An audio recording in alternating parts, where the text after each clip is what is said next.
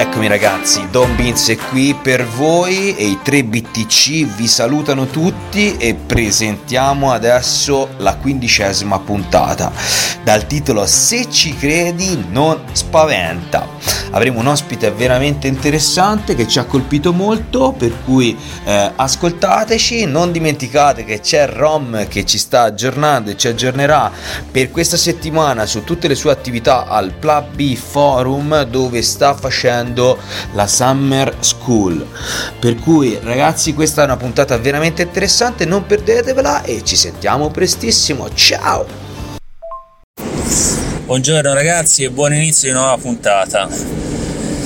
Ieri abbiamo visto BTC scendere sotto i 30.000 nuovamente, adesso stamani mi sembra sia sui 38 e sta lateralizzando. Oggi credo ci sia il FONC, se non erro, e vediamo cosa succede, se prende una strada diversa da quella attuale, se torna a risalire come le previsioni dello zio di Brooklyn. Rom, a te come va? Ieri non ci hai raccontato nulla della tua giornata, com'è andata? Raccontaci un po' qualcosa del tuo secondo alla Plan B School, dai. Buongiorno 3BTC, buon inizio di puntata. Dai Rom, dai, dici qualcosa, dici che siamo super curiosi, eh? In questo momento sei tu il protagonista questa settimana insieme al nostro ospite che a brevissimo vi presenterò. Eccoci ragazzi e benvenuti a questa nuova puntata del Vocast. Sono qua adesso a presentare il nuovo ospite. Sinceramente ho già dato una sbirciatina al suo sito internet e ai servizi offerti e sono veramente interessanti, ma non sono qua a rubargli la scena, anzi ve lo presento. Zio Satoshi, benvenuto tra noi, presentaci un po' la tua attività, raccontaci un pochino di te, di come hai conosciuto il Bitcoin e dacci qualche informazione. E di nuovo benvenuto. Ciao zio Satoshi, benvenuto a bordo, buon inizio settimana, speriamo di farci delle belle chiacchierate, sono curioso di sapere del tuo servizio, aspetto la tua spiegazione. Allora ragazzi, ieri giornata molto intensa, è partita con Paolo Arduino che ha fatto una bellissima presentazione su Tether, su stablecoin in generale, e poi ha spiegato molto bene Tether, che mi è servito a chiudere alcune lacune di informazioni che avevo e ad aggiungerne altre molto interessanti. Ora ho un quadro più completo su cosa sono le stablecoin, come mai funzionano così, per cosa vengono e verranno usate, e è stata molto interessante soprattutto la parte sull'utilizzo che viene fatto ora di Tether nei paesi in cui ci sono delle limitazioni, per esempio ai prelievi, o ci sono delle svalutazioni importanti di valute nazionali. È stato bellissimo sentire un ragazzo dell'Argentina che è divulgatore in Argentina e ci ha spiegato che lì non si possono ritirare più di $200 al mese e che c'è un fenomeno che si chiama cueva, che c'è da ormai tantissimi anni in Argentina, penso abbia detto più di 20 anni, ora non mi ricordo bene. In pratica queste cueva sono delle cave in cui i cittadini argentini possono andare a cambiare i pesos per dollari, sono ufficialmente illegali però sono più o meno ovunque, nel senso anche il ciabattino, il supermercato, il baretto possono essere una cueva, e quindi la gente andava a cambiare lì, e quello che facevano prima era spostare grandi quantità di pesos e dollari, quindi immaginate pesos che valgono poco, quindi una banconota di, cioè per una banconota da €50 da $50 servono magari 20 banconote di pesos, e quindi erano carrettate e carrettate di pesos. Quindi cosa facevano? Cosa fanno ora? Si scambiano tether da una cueva all'altra. Dice, questo è uno dei casi d'uso che utilizzano, però chiaramente anche la gente comune sta iniziando a utilizzare tether per queste cose. E niente, c'erano 3 ragazzi dell'Argentina, quindi insomma è molto interessante vedere come riescono a utilizzare sistemi di pagamento cripto per aggirare le restrizioni che vengono messe alla loro libertà monetaria e privata, via. Molto interessante questo discorso della cueva argentina. Io non conoscevo questo particolare, diciamo, situazione. Sapevo dell'Argentina perché conosco degli argentini che vivono lì, sapevo della sua grande inflazione, che su base annua, mi sembra nel 2023 ha sorpassato i 100 punti. Inflazione praticamente per il pesos drammatica, e sapevo che prendevano dollari, compravano dollari. Conosco anche persone che hanno conti, che tengono conti in Svizzera, che può ovviamente, però non sapevo che incominciassero già a utilizzare le cripto. Ovviamente qualcuno si adatta alle problematiche, cerca delle soluzioni, però non sapevo che comunque sia questi punti incominciassero ad usare Tether come asset differente rispetto ad un eventuale dollaro. Una cosa molto molto interessante. E non è che ha detto su che blockchain Tether girasse, perché dovesse girare su Ethereum le fee sarebbero parecchio alte, mentre su altre blockchain che non hanno gli stessi costi di gestione potrebbe essere più conveniente. Però sicuramente o probabilmente non ne avrà accennato a questa cosa. Poi mi sono sceso un altro paio di lacrimucce quando Adam Beck ci ha spiegato Bitcoin e i nuovi protocolli che verranno fatti sugli altri layer, e vabbè, qui non aggiungo altro, è stata una lezione interessantissima per me. E dopodiché abbiamo avuto un lunch break. Continuo dopo che mi sa che ora inizia la lezione. Dai Rom, continua, sono sicuro che tutti gli ascoltatori come il sottoscritto sono rimasti lì quando hai detto gli aggiornamenti che daranno sull'altro layer e poi ci hai detto va bene, ma questo tralasciamo. No, come? No! Ragazzi, credo sia molto interessante e mi metto nei panni degli ascoltatori neofiti di spiegare un attimino una piccola biografia delle persone che abbiamo coinvolto, tra cui Paolo Arduino, Giacomo Zucco, il nostro caro e italianissimo Giacomo Zucco, e Adam Beck. Se gentilmente ci fate una piccola riassunto, una biografia, in maniera tale che gli ascoltatori possano capire perché a Rom gli esce la lacrimuccia e anche noi ci emozioniamo, secondo me è cosa buona e giusta. Beh, perché a Roma scende la lacrimuccia? Perché sono tre persone molto importanti per il mondo Bitcoin, ma non solo, anche per il mondo dell'informatica in generale, in special modo Adam Beck. Però io partirei da Paolo Arduino, che è il CTO di Tether. Ha sotto di sé molti altri progetti, come ad esempio anche Tether Gold, non so se qualcuno di voi lo conosce, e Kit, che è un'applicazione che punta a decentralizzare attraverso un peer-to-peer comunicazioni digitali tra utenti. Ok, tipo può essere uno Skype o un Telegram o quant'altro, però in versione decentralizzata. Fondatore assieme alla città di Lugano del Plan B Forum, quest'anno che è alla sua seconda edizione, e noi saremo sicuramente presenti.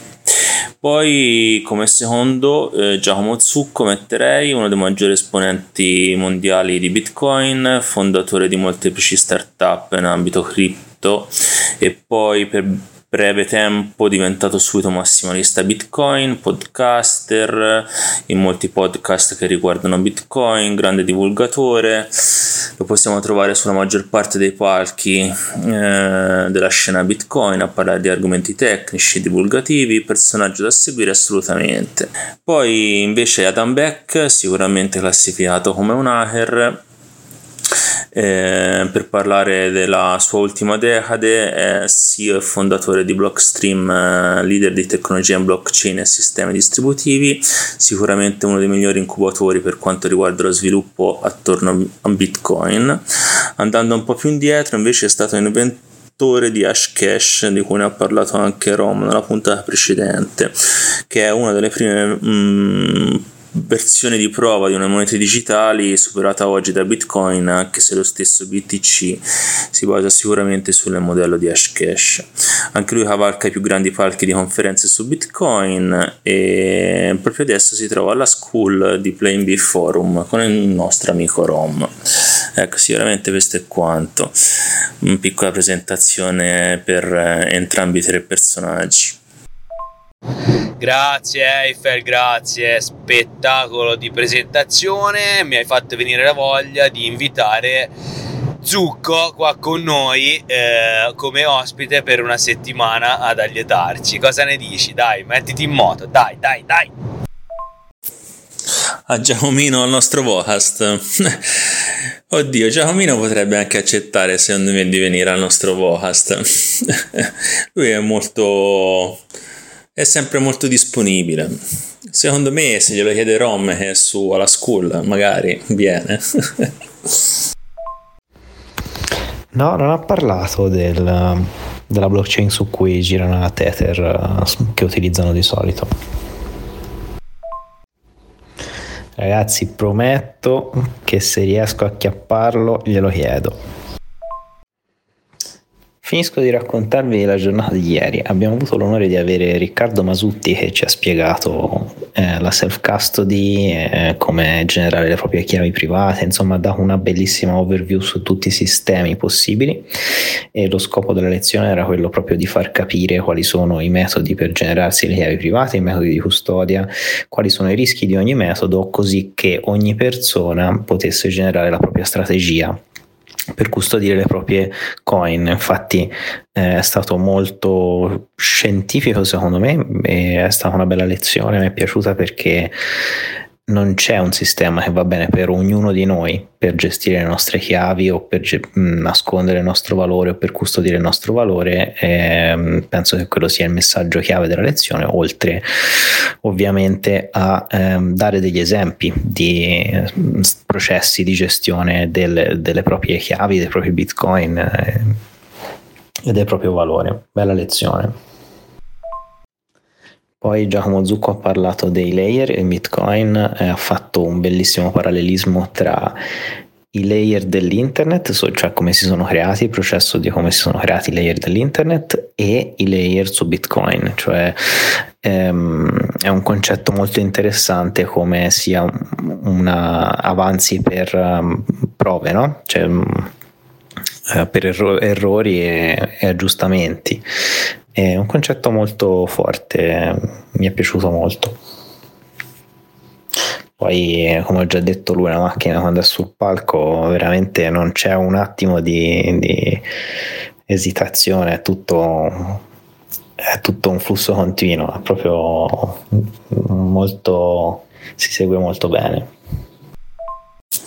Grande Giacomo, una macchina che non si ferma mai.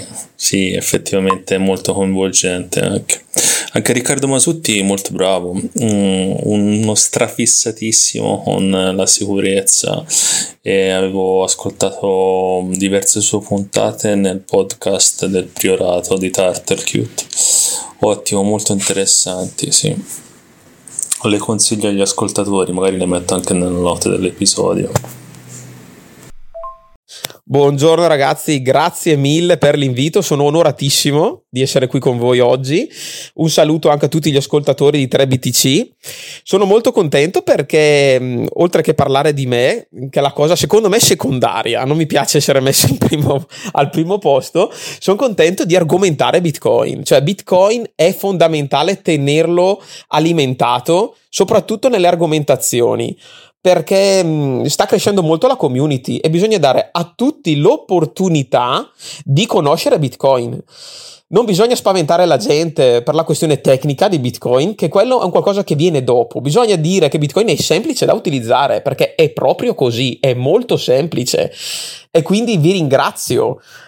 Ringrazio tutti voi che fate comunque, date questo servizio, fate questi podcast comunque importantissimi per tenere alimentato e argomentato Bitcoin. Sì, ma infatti noi, il nostro intento è quello di semplificare il concetto di Bitcoin, che attualmente viene visto forse un po' troppo sotto il lato tecnico. Poi se prenderà piede nel prossimo futuro, cioè non è pensabile che tutti sappiano a livello tecnico perfettamente come funziona. Non può avvenire un'adozione di massa con questi presupposti, per cui noi vogliamo cercare di spiegare in maniera semplice anche magari qualche concetto un pochino più complesso alle persone che di finanza, tecnologia non ne sanno proprio molto. Vogliamo cercare di usare parole semplici, concetti pratici, per cercare di attirare più persone possibili verso questa nuova, diciamo, questo nuovo esperimento economico. Per quanto mi riguarda, io sono un ragazzo di 34 anni, abito nel Bresciano, nord Italia, e il mio feeling con Bitcoin non è stato immediato, sono sincero, e purtroppo come la maggior parte delle persone sono passato dalle classiche altcoin, quindi speculazione totale, e purtroppo in un periodo che sembrava il migliore ma poi si è rivelato uno dei peggiori, perché io sono entrato ad agosto 2021 nel mondo cripto proprio, quindi prima non conoscevo niente. E ho cominciato a mettere i primi fondi, i primi mesi, 2 o 3 mesi sono stati fenomenali. Io ho visto il mio capitale comunque crescere in pochissimo tempo, non di poco, diciamo. E dopodiché si sa, è un po' l'essere un po' spilorci, volevo sempre di più, è iniziata il bear market, e purtroppo mi sono ritrovato con un pugno di mosche in mano. Cioè, non voglio entrare nei dettagli, ma vi posso dire che ho perso ben oltre l'80% del capitale, sono sull'85% circa. E quindi questa cosa qua mi ha buttato veramente giù, sono andato in depressione totale, ho fatto gli 8 mesi della mia vita, si può dire, peggiori, perché ero sempre attaccato ai grafici, vedevo scendere il capitale e speravo. È una sensazione che conoscete in tanti, sono sicuro, ma che non auguro a nessuno di quelli che entrano. Ragazzi, non fate l'errore, ai nuovi che stanno ascoltando, di buttarvi nelle cripto sperando di diventare miliardari. Non è così. Piuttosto, come si dice nel gergo, mettete un cippino se volete provare, ma giocate con pochi soldi. Scusate questo disclaimer, ma io parlo per esperienza mia vissuta, e anche non solo mia, anche di alcune persone che conosco, e cercate di capire quello che è veramente importante. Noi ad oggi abbiamo la possibilità di conoscere un qualcosa che non c'era fino a 14 anni fa, un qualcosa di rivoluzionario. Bitcoin è moneta di scambio, è riserva di valore. Bitcoin è un protocollo matematico che è nato come segno di protesta allo Stato per riprenderci il denaro. Volevo riassumerlo così, Bitcoin, prima di dirvi qual è stato il mio approccio, perché voglio che rimanga nelle menti soprattutto dei nuovi, ci tengo tantissimo questa cosa qua. E com'è stato il mio approccio a Bitcoin? Allora, io ho iniziato a Bitcoin proprio nell'ultima fase, diciamo, da shitcoiner, perché nel luglio 2022, dopo questi mesi lunghissimi di depressione, sia di mercato che anche mia personale, ho conosciuto Valerio Dalla Costa. Sono andato a trovarlo, era proprio luglio 2022, non ricordo il giorno, però ero andato là perché ero onorato di poter, diciamo, conoscere una persona che aveva messo in piedi comunque uno dei primi posti fisici, luoghi fisici che parlasse di Bitcoin. Quindi ho stimato questa scelta coraggiosa. Perché? Perché allora Bitcoin è sempre stato, diciamo, anche se ero shitcoiner, uno degli asset messi comunque al primo posto, perché comunque anche ascoltando i crypto guru hanno sempre detto fortunatamente che era un po' il re delle cripto, che come ho detto prima non è cripto, mi raccomando. E quindi ho scelto comunque di tenere qualche soldo anche in questo asset.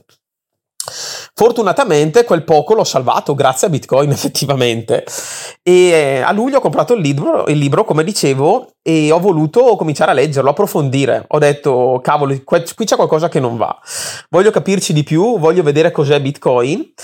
E ho cominciato a leggere il libro al mare, sono andato in vacanza, in una settimana, io non sono un lettore accanito, ho mangiato quel libro qua, cioè questo libro è stato veramente una manna dal cielo. Ora, per i nostri ascoltatori, credo tu stia parlando del libro Villaggio Bitcoin, se non erro, ok? Che è scritto da Valerio Dalla Costa e in collaborazione con Giacomo Zucco, se non erro. E per quanto riguarda il punto dove sei andato, fisico, dove hai parlato di Bitcoin, credo che sia proprio il suo negozio Villaggio Bitcoin, che non mi ricordo esattamente dov'è. Ah, è in provincia di Brescia, Darfo Boario Terme, giusto? Stavo leggendo sul sito, via Roma numero 37. È uno dei primi che ha aperto un punto fisico, credo, in Italia. Sì, comunque di solito qui siamo entrati tutti nella stessa situazione. Io quando sono entrato penso di essere anch'io entrato in un bull market, e chi entra nel bull market si appoggia sempre alle shitcoin sicuramente. Noi tre sicuramente è andata più o meno allo stesso modo. E ci siamo poi alla fine ripresi, rindirizzati, abbiamo aumentato le nostre conoscenze a livello di Bitcoin e quant'altro, e poi le cose lentamente si sono aggiustate da sole. E comunque io quel libro Villaggio Bitcoin non l'ho ancora letto, devo leggere, l'estate potrebbe essere quella giusta. Io infatti è un libro che consiglio di leggere, ma per la semplicità che ha. Cioè, mi ha colpito molto perché una persona come me, che comunque, come ho già detto più di una volta, non ha delle competenze specifiche, questo libro mi ha proprio accompagnato nella crescita a livello di comprensione di cos'è Bitcoin. Parla veramente terra a terra. Sicuramente non è il libro adatto a chi ha delle competenze già un pochettino più avanzate, perché potrebbe ovviamente chi ha queste competenze anche annoiare, perché ha già capito cos'è Bitcoin, ha già capito come è strutturato, ha già capito le basi. Per chi inizia è una bomba, quindi sicuramente c'è da divertirsi nel leggerlo. Esatto. È proprio Villaggio Bitcoin, scusate, ma ho dimenticato di dire il nome probabilmente, ma perché nell'enfasi di spiegare non ci ho pensato. E sì, io credo che sia stato proprio anche il primo punto fisico il suo, perché rispecchiava esattamente quelle che sono le mie idee. Cioè, quello che appunto ho sempre pensato della società in generale. Io, come dicevo, non ho appunto una formazione, però non ho mai avuto fiducia.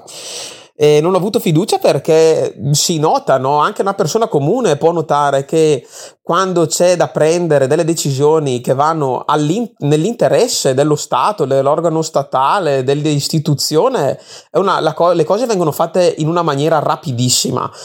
Quando invece devono essere fatti negli interessi del popolo, quindi delle persone comuni, viene sempre rimandato qualcosa, è tutto più burocratico, caso strano, no? E allora non ho mai voluto approfondire l'ambito politico, non mi sono mai fidato, sono sempre stato un ribelle, un po' un liberale, no?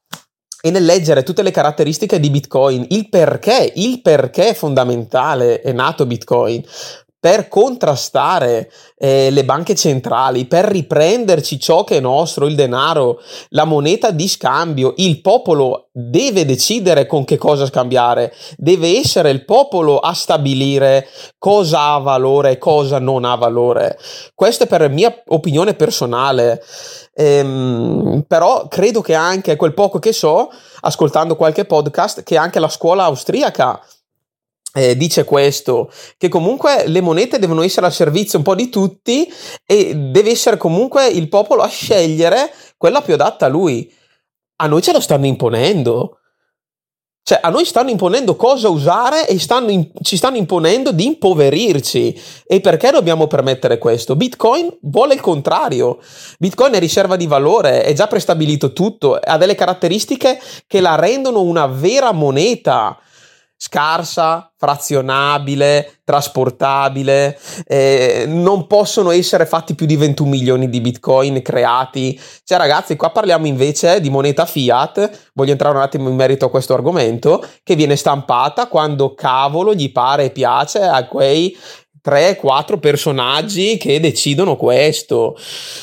E quindi leggendo il libro, tornando a questa cosa qua, mi si è aperto un mondo, ho detto cavolo, Bitcoin per me è come un fratello, l'ho preso proprio sotto braccio, ho deciso di convivere con Bitcoin e da lì la scelta drastica, basta, per me Bitcoin è la mia moneta, non dico io non vivo di Bitcoin, però sicuramente mi sto impegnando molto per poterli almeno scambiare, ecco, ok? È importante questa cosa qua. Perché bisogna far capire a tutte le persone, che sono la stragrande maggioranza, che Bitcoin non deve per forza essere conosciuto dalla A alla Z.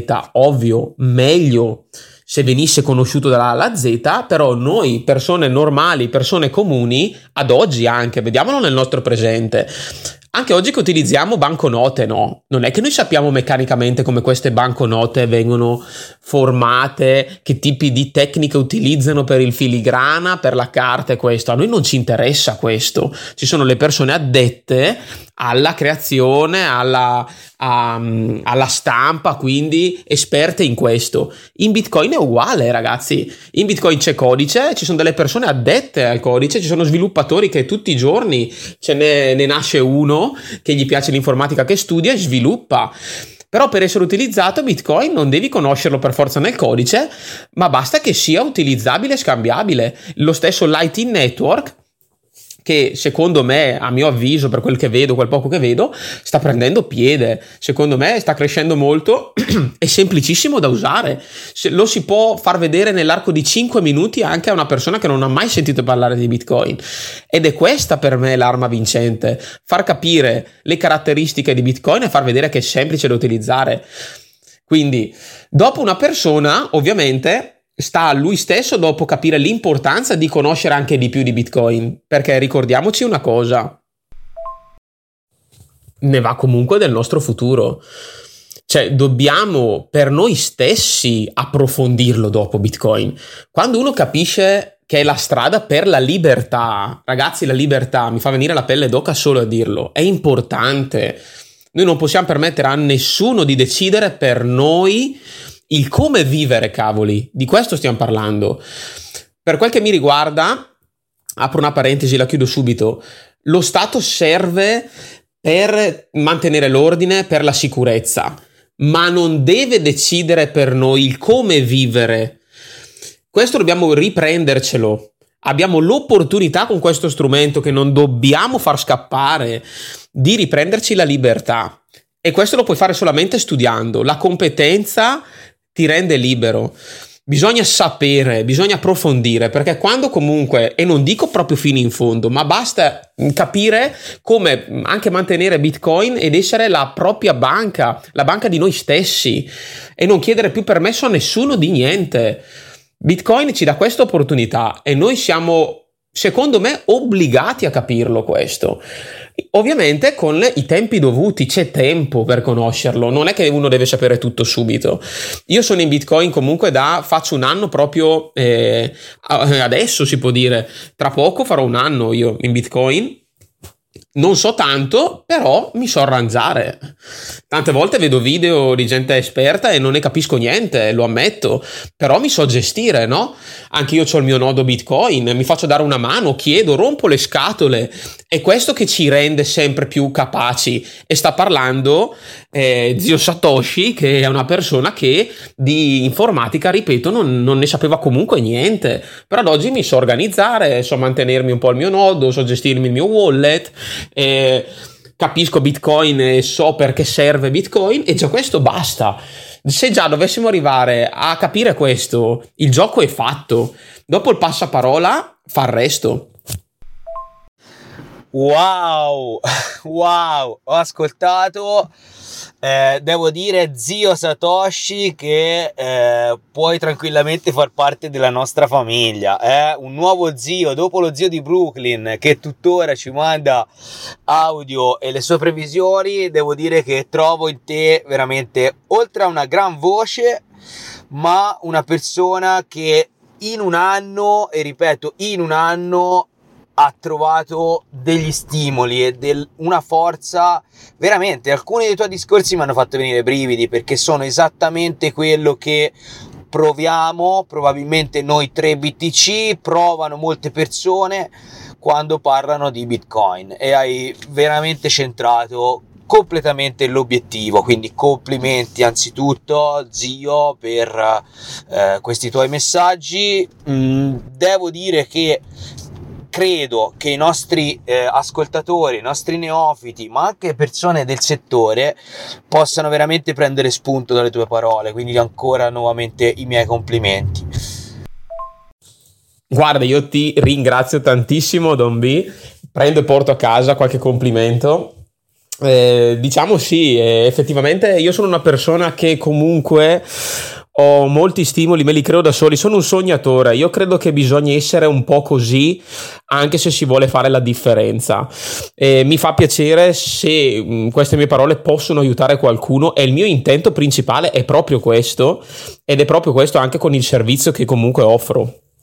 E quindi vi ringrazio ancora e ti faccio anche io i complimenti, perché effettivamente se sei riuscito a recuperare anche te, cosa che non è da tutti, io non ci sono riuscito ancora, comunque del capitale nei vecchi, chiamiamoli, giochi fatti con le cripto, chapeau, cioè ovviamente.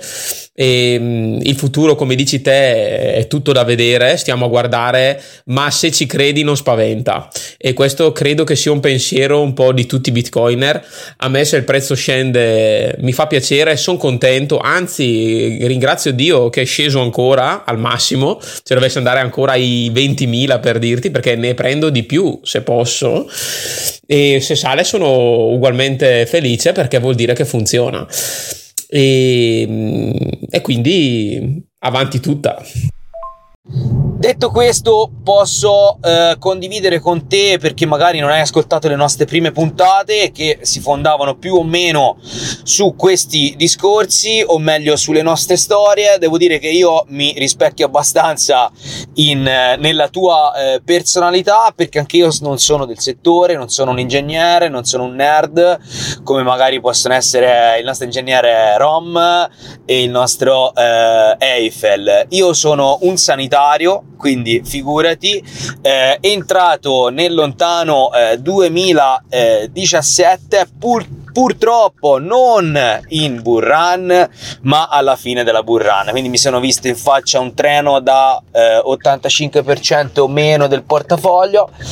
Per fortuna erano ciò che già potevo perdere, perché già lì avevo ascoltato qualche audio, per fortuna, dei crypto guru, e quindi ho tenuto duro. Anzi, devo dire che mi voglio fare un plauso, perché veramente sono riuscito a mantenere tutto quello che avevo tra Bitcoin e shitcoin, e sono riuscito a recuperare l'85% e a fare anche un gran bel bottino che poi, per fortuna, con l'esperienza, con le serate, le nottate con Eiffel, abbiamo un po' salvaguardato, e oggi ci ritroviamo a un nuovo bear market in procinto di chissà quale futuro ci riserverà, però noi ci crediamo, e quindi avanti tutta, Ma a questo punto voglio ricollegarmi al discorso tuo del fatto che ci credi particolarmente, tanto da aver creato un qualcosa che nella vita reale, e quindi nella nostra vita, possiamo toccare con mano e usufruire. Quindi vorrei veramente che tu ci spiegassi che cosa fai, cosa hai creato, con parole semplicissime, perché sono quelle che arrivano di più ai nostri ascoltatori, e quindi non vedo l'ora di ascoltarti. Perfetto, e sono qui anche per questo. Volevo spezzare una piccola lancia, dai, a mio favore, dato che comunque precedentemente ho detto, ed è la verità, che non ho grandi competenze sia in economia che in politica, in informatica, ma bene o male cerco di impegnarmi per quello che posso. Però devo dire che effettivamente la fantasia è una delle cose che non mi mancano. Io sono un po' rimasto veramente bambino nella mia testa. Sono un po' un sognatore. Spero sempre di cambiare il mondo, no? Ed è una cosa che mi porto dietro e mi fa vivere anche bene, perché anche nei problemi li prendo sempre con un certo sorriso ad oggi. E questo mi aiuta a creare, ok? Un'altra cosa che volevo sottolineare, per la quale ritengo che sia comunque adatto a chi inizia, è il fatto che il libro, secondo me, è strategicamente formulato in una maniera molto attenta, perché va a ripetere delle informazioni nei momenti giusti. Questa cosa mi ha aiutato tantissimo nella comprensione, infatti mi è bastato, io che non è che abbia una gran memoria, leggerlo comunque una sola volta e mi sono rimaste in mente parecchie informazioni, perché per spiegare nella pratica leggevo cose che dopo qualche pagina comunque tendevo anche a dimenticare, e il libro me le riproponeva, e questo mi portava dopo a capire i seguenti capitoli e a percepire anche le successive informazioni in una maniera diversa, perché mi riportava in mente dei discorsi fatti antecedentemente e quindi a unire dopo questi discorsi. Ed è fatto un po' così, questo libro è un po' strutturato in questa maniera. Può sembrare ripetitivo, ma un ripetitivo intelligente, ecco. Quindi ci tenevo a dire questa cosa qua, perché mi ha aiutato tanto, cioè c'è poco da dire, adesso mi fermo qua, però mi ha aiutato tanto. E quindi il 15 gennaio del 2023, durante la notte per l'esattezza, mi venne in mente l'idea di quella che poi sarà Intermediazione Postale. E quest'idea è figlia di un'esperienza avuta nel 2022, in quanto ho dovuto vendere un bel po' di articoli in casa, dovuto ad un trasloco che ho effettuato qualche mese prima, e ho dovuto quindi interfacciarmi con più persone, con più raccolte dati di posti diversi e anche con più opzioni di spedizioni, perché c'era anche un paio di persone che mi hanno chiesto un ritiro tramite il PDR, che sarebbe il punto di ritiro. E ho dovuto un attimino specializzarmi, e questo mi ha portato anche a pensare. Automaticamente ho fatto questo allacciamento, ho detto: ma come possibile che io mi trovi in difficoltà con una ventina di spedizioni, perché mi ha messo un po' in difficoltà a gestirle. 20 spedizioni non sono poi tante, ma se te le trovi tutte sul telefono, con più nomi, devi ricordarti che quell'oggetto era di quella persona e quell'oggetto era di un'altra persona, cioè non è semplicissimo. A dirle è semplice, ma dopo quando lo fai trovi un attimino qualche difficoltà e anche paura di sbagliare, no? Anche la questione soldi, quindi anticipatamente prendere i soldi, hai anche una certa responsabilità dopo su queste persone. E ho pensato all'imprenditore, no? Ho fatto questo paragone, questa famosa frase che mi sono detto, ma come fa un imprenditore che tutti i giorni gestisce articoli, tutti i giorni vende un qualcosa alle persone, ai loro clienti, a gestire tutta questa raccolta dati? È impossibile, no? E qui mi è venuta un'intuizione, ho pensato: e se fossi io quella persona che va a sgravare gli imprenditori da tutto questo processo noioso, oltretutto, di raccolta dati, preparando per questi imprenditori il tagliandino e facendoglielo recapitare tramite mail, e questa persona non deve far altro che stamparsi il suo tagliandino, attaccarselo al pacco che è già precompilato e portarlo a questi punti di ritiro, oppure faccio passare il corriere. Faccio un esempio nell'attività di queste persone, no? Dopo questo monologo che mi ero fatto in testa, allora ho deciso di contattare qualche persona su Telegram di fiducia, e prima un'amica che ringrazio tantissimo, che poi successivamente mi ha dato il contatto di Luca Venturini. E mi fa gentilmente questa ragazza, mi fa: guarda, contatta Luca Venturini, che è una bravissima persona, sicuramente ti dice in maniera trasparente se è una buona idea da poter portare avanti, da cercare di realizzare. La sua opinione personale era che era un'idea strepitosa, quindi mi ha caricato, e ho contattato Luca Venturini, gli ho mandato un messaggio, gli ho spiegato quella che era la mia idea, umilmente, e lui mi ha risposto con un vocale di ben 11 minuti che mi sono tenuto salvato come ricordo, dove mi spiegava che questa idea era favolosa, era fantastica, l'ha definita, e lì potete capire come mi sono sentito, anche perché mi raccontava che anni fa aveva un'attività e se avesse avuto un servizio che l'avesse sgravato da queste raccolte dati, quindi da avere a che fare direttamente col cliente e quindi dedicare del tempo ad altro, avrebbe sicuramente usufruito di un servizio del genere. E questa cosa mi ha spinto immediatamente a realizzare subito nello stesso giorno tutto quello che era gran parte, perché dopo è stato rivisto, gran parte del regolamento di intermediazione postale, creando il gruppo, creando le varie sezioni. Inizialmente è stato un gruppo, poi ho deciso di creare il topic per dare un ordine a tutte queste spedizioni, perché sennò era incapibile, e mi sono lanciato, ho detto buona, proviamo.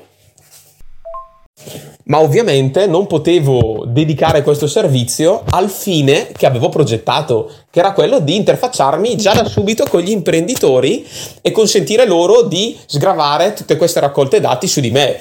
Non era possibile per tanti motivi. Prima di tutto non ho e non avevo la forza di poter gestire una raccolta dati troppo massiccia, anche perché non avevo l'esperienza e tuttora dovrei comunque avere una struttura alle spalle, ma secondo non c'era la possibilità che loro si fidassero di me, ovviamente, no? La mia è un'esperienza ancora, è un'esperienza che sta maturando, e allora ho deciso di fare una virata totale, perché comunque questa idea doveva realizzarsi, avevo la responsabilità, visto anche il feedback dato da Luca Venturini, di doverla portare almeno a concretizzarsi, e ho deciso di dedicarla a tutti i privati bitcoiner. A questo punto ho detto cavolo, è perfetto, no? E ho cominciato a chiedere il permesso ad alcuni gruppi che ringrazio tantissimo, come quello di Michele Gandolfi, quello di Massimo Musumeci e anche quello di Valerio Dalla Costa, Villaggio Bitcoin. Ho chiesto appunto di condividerlo, se ritenevano, se avessero ritenuto l'idea interessante e valida per tutti gli utenti, e l'hanno fatto. Questa cosa mi ha ulteriormente avvantaggiato e mi ha concesso di far entrare nel gruppo i primi utenti. Tra questi devo ringraziare Guy Fawkes, perché è stato l'inizio di tutto. Qua inizia proprio l'esperienza di intermediazione postale. Guy Fawkes, che è l'inventore del Monopoly in ambito Bitcoin, ha venduto tantissimi Monopoli e sono stato utilizzato da lui per molte spedizioni. Questo mi ha concesso ulteriormente di migliorare le spedizioni e trovare, ed è qui il punto, diciamo, che mi ha dato un boost in più ancora, quelle che potevano essere spedizioni privacy oriented. La sua era un'esigenza che era quella di cercare di spedire in maniera, diciamo, anonima, parolone molto grosso, e allora ho detto dai, studiamoci. Ci ho studiato un attimino e sono riuscito a trovare delle soluzioni molto valide per mantenere la privacy per tutti noi bitcoiner, ed è tuttora il tipo di spedizione più richiesta in assoluto. Circa il 95% delle spedizioni sono effettuate con questa metodologia tramite punti di raccolta, per un semplice motivo: ha proprio un rapporto win-win, perché costano meno di spedizioni normali e ti concedono la privacy. È il massimo per un bitcoiner, questa cosa qua. Grandissimo zio, ma è fighissima sta cosa. Ma hai pensato di espandere il business in altri paesi?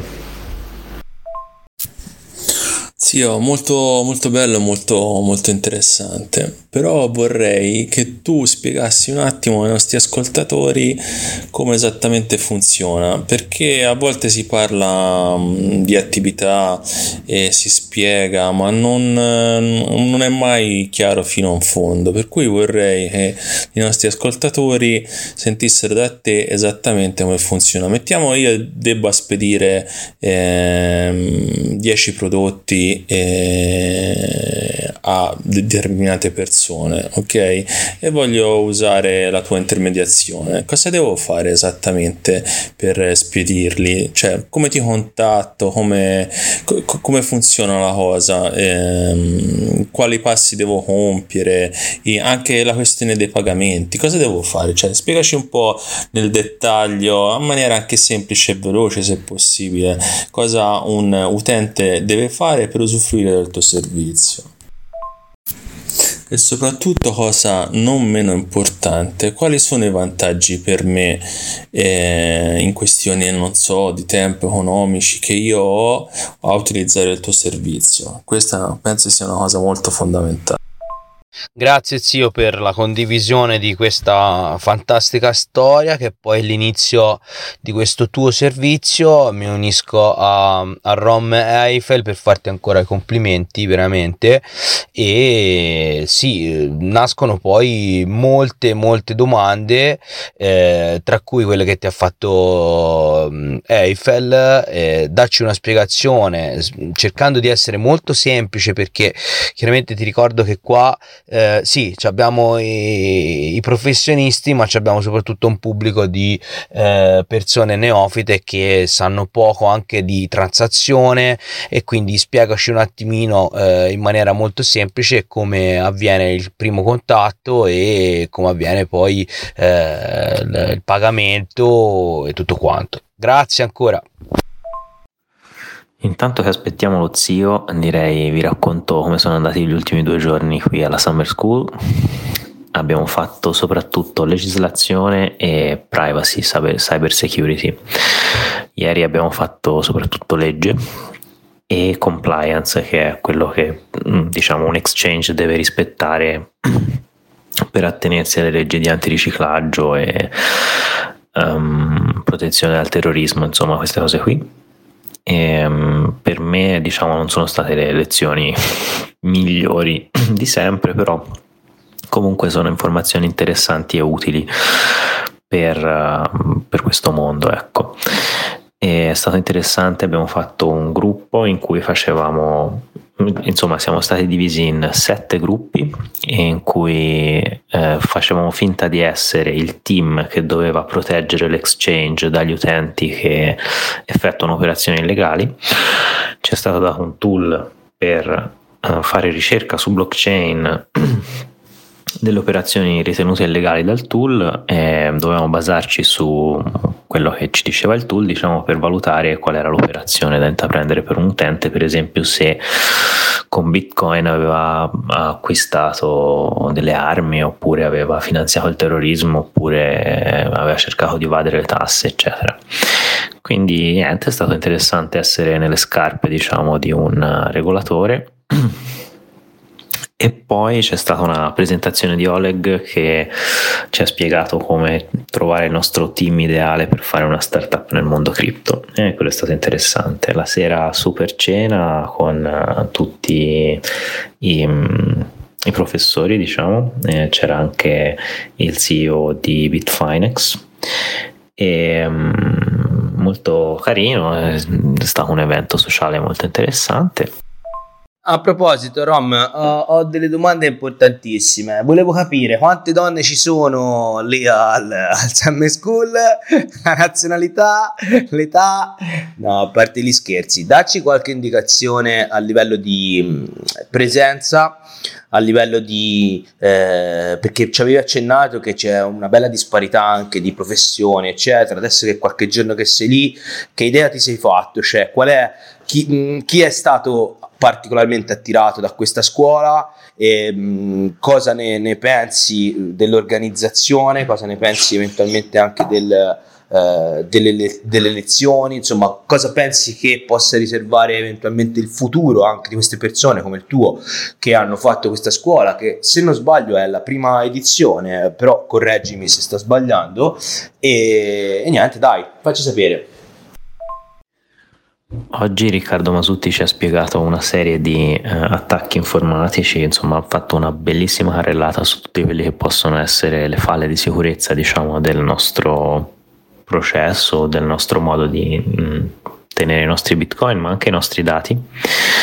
E poi siamo passati alla privacy in pratica i concetti principali secondo me sono che su blockchain le nostre transazioni sono pubbliche e per questo però è bene implementare delle strategie per non far sapere insomma al resto del mondo quanti soldi ci sono nei nostri portafogli, perché insomma non è bene che si sappia, sia per motivi di privacy sia per la nostra sicurezza personale.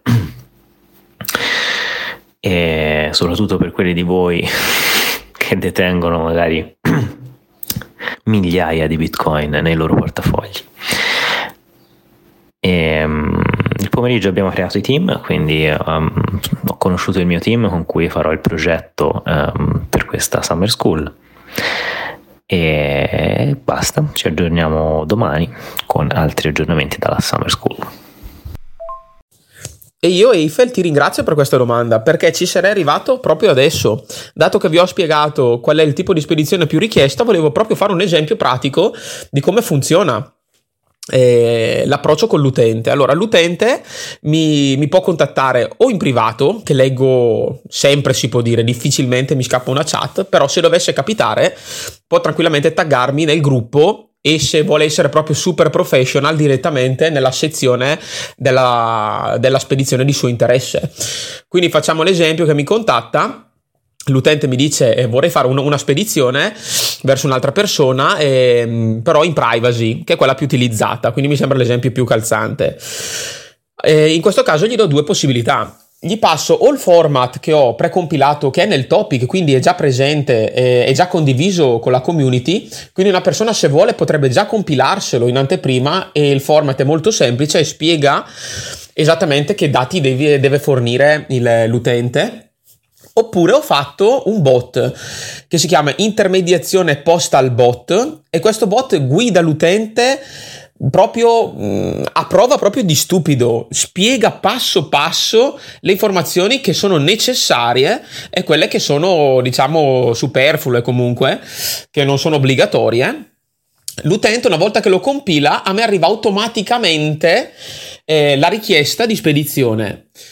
In questo momento la palla passa a me, quindi io leggerò tutti quelli che sono i dati del mittente e anche quelli del destinatario, perché ovviamente si presume che il mittente che fa la spedizione si sia messo già in contatto con il destinatario, ovviamente, per accordarsi su una spedizione, sull'oggetto da spedire. Quindi il mittente sicuramente avrà dei dati, se non ce li ha glieli chiede, non è un problema, non c'è fretta. E comunque gli chiederà tutti quelli che sono i dati che servono per fare questa spedizione. Mi è già successo di fare anche un gruppo, se proprio una persona non se la sente di far da solo, si crea un gruppo di 3 persone, io con i 2 utenti che si mettono d'accordo. Comunque generalmente il mittente mi manda quelle che è questo format precompilato o comunque fatto col bot, e come vi dicevo, da questo punto qua sono io che dovrò vedere tutte le informazioni, le controllo, e di solito consiglio io quelli che sono i PDR.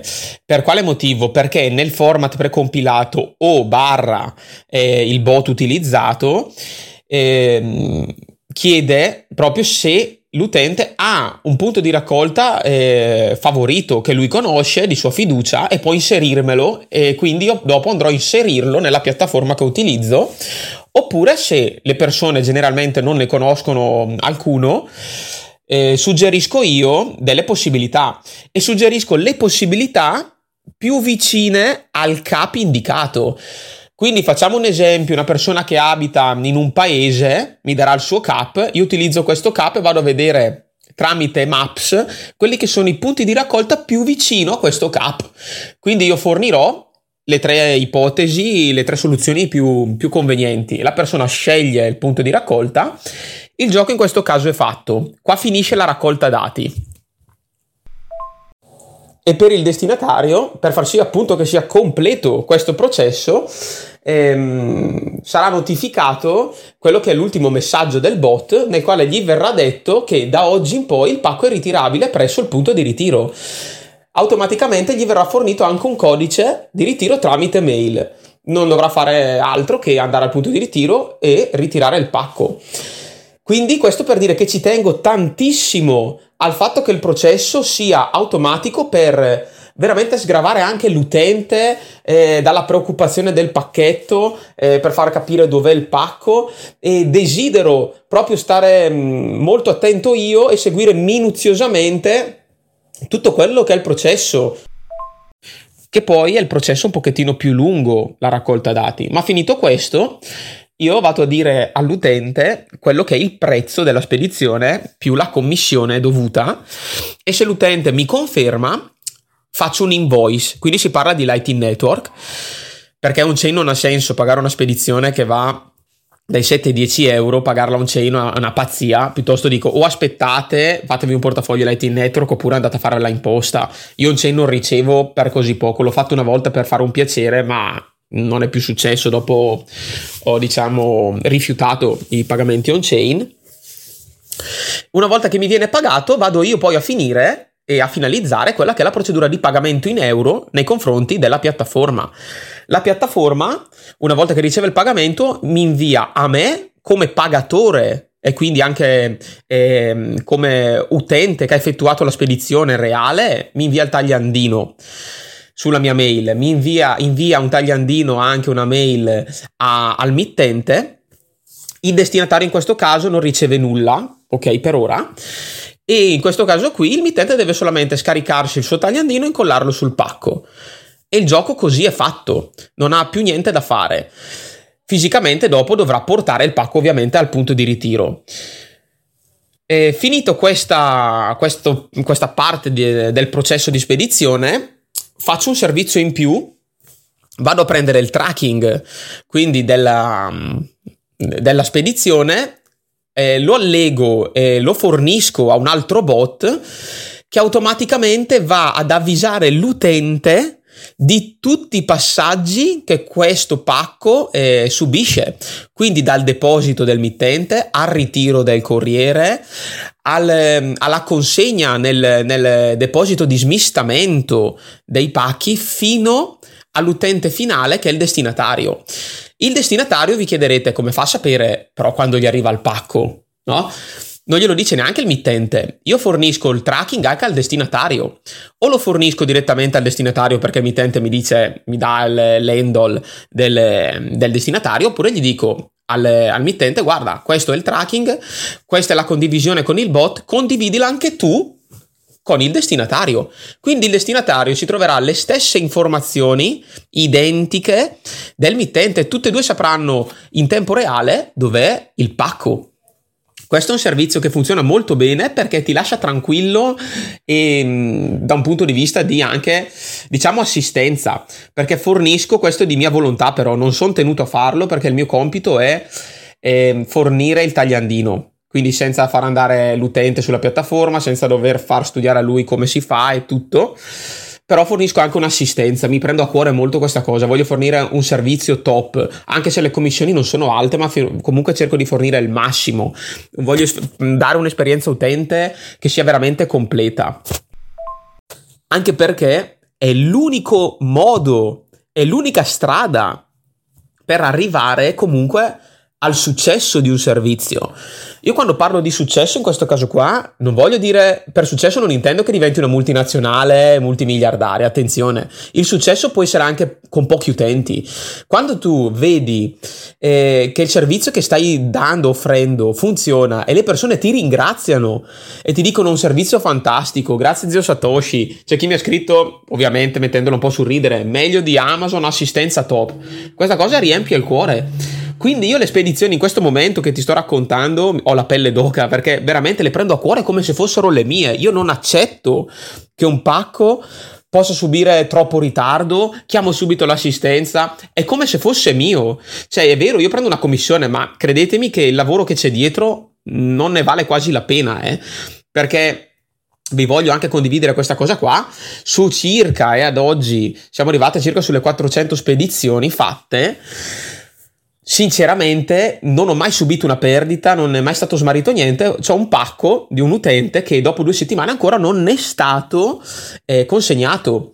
La piattaforma mi dice che non è perso, per farvi capire, però io sono 2 settimane che passo tutti i giorni, e se questo utente ascolterà il vostro vocast potrà confermare, sono 2 settimane che tutti i giorni chiamo l'assistenza o scrivo in chat all'assistenza per capire come mai questo pacco non è ancora arrivato. Voglio capirlo personalmente e non faccio neanche sì che l'utente chiami la piattaforma, non voglio, me la vedo io. Voglio tutelare le persone che utilizzano il mio servizio. E qua mi ricollego a quello che è la domanda che appunto mi hai fatto, Eiffel, che è: perché dovrei usare il tuo servizio? Allora, ti rispondo collegandomi a ciò che ho detto. Allora, una persona ovviamente non è obbligata a utilizzare il mio servizio. È come dire: perché devo chiamare un idraulico per sistemare una tubatura? Se sono capace, ovviamente me la sistemo anche da solo. Se non sono capace, chiamo l'idraulico. Se non ho voglia, chiamo l'idraulico.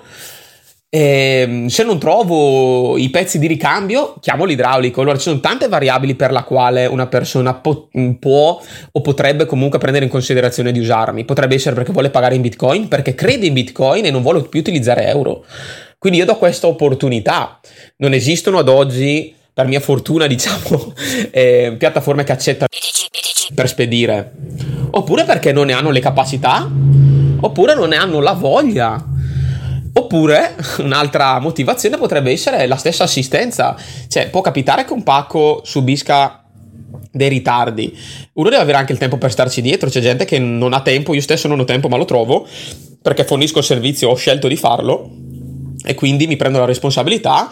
Ma ci sono persone che semplicemente dicono: allora non è che una spedizione che costa 5€, 10€ la faccio pagare 40 o 50, che quindi uno ci pensa 2 volte. Qua si parla di una commissione, senza nulla nascondere, di 3€, circa una media di 3€ a spedizione. Semplicemente prova ad andare alle poste, ti fai la coda, quei 3€ lì te li sei già ciucciati in tempo e te li sei già mangiati in benzina se devi prendere sulla macchina. Quindi questa è la motivazione per la quale credo, perché io non parlo da cliente ma parlo da ideatore di questo servizio, credo che è per questo che i clienti o gli utenti mi prendono in considerazione, confermandomi giorno dopo giorno che questo servizio funziona. E voglio risottolineare che credo funzioni non solo perché è una buona idea quella che ho avuto, ma è per come mi comporto con le persone. È veramente fondamentale questa cosa qua, non è da sottovalutare. Conosco un bel po' di gente ad oggi nell'ambito Bitcoin e non tutti hanno questa cortesia. Tante volte le persone perdono la pazienza. Ecco, è una cosa che difficilmente capita, nonostante ho avuto anche utenti che mi tartassassero,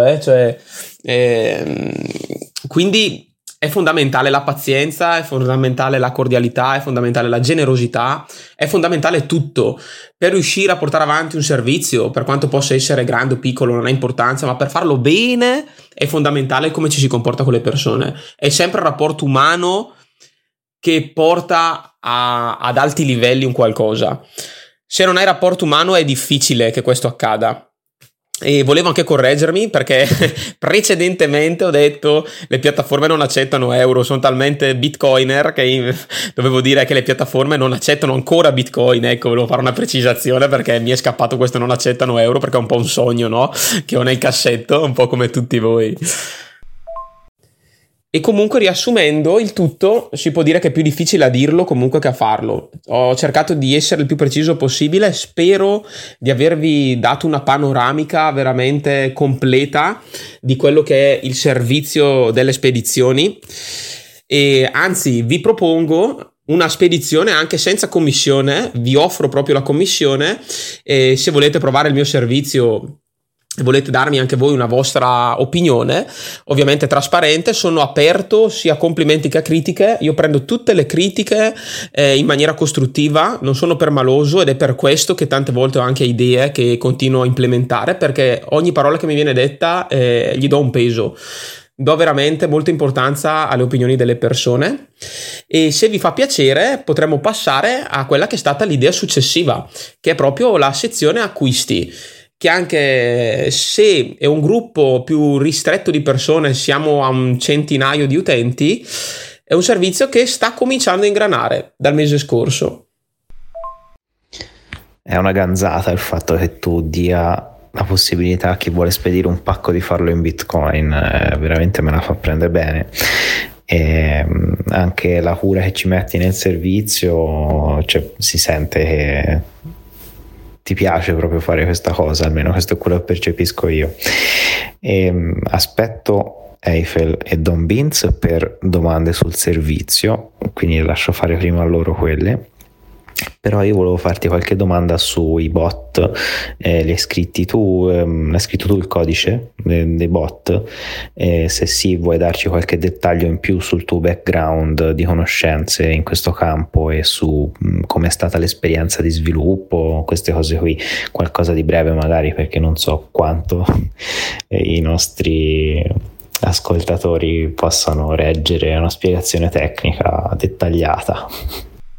Allora, per quanto riguarda passione, ce ne ho tantissima, hai proprio azzeccato, ma credo che dalla mia voce si senta effettivamente, e quindi è tutta a disposizione della community. Per quanto riguarda invece scrivere codice e scrivere il bot, devo ammettere che purtroppo non ne ho di competenze e mi sono affidato con un po' di pazienza alla ricerca di qualche piattaforma, finché non ne ho trovata una che mi ha consentito di contattare un programmatore che con un prezzo che ritenevo ragionevole mi ha appunto realizzato il bot della raccolta dati.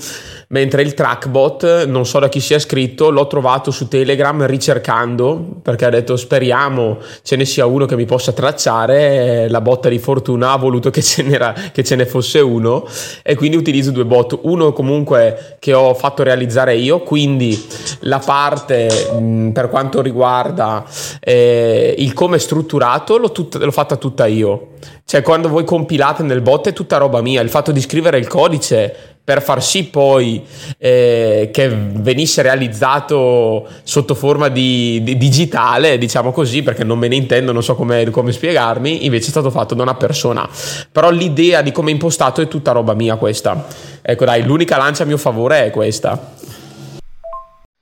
Ciao ragazzi, ciao zio. Allora, dopo aver ascoltato tutti questi messaggi devo dire che il tuo servizio è pieno di passione, pieno di professionalità, pieno, si sente proprio che sei una persona che mette il cuore in quello che sta facendo.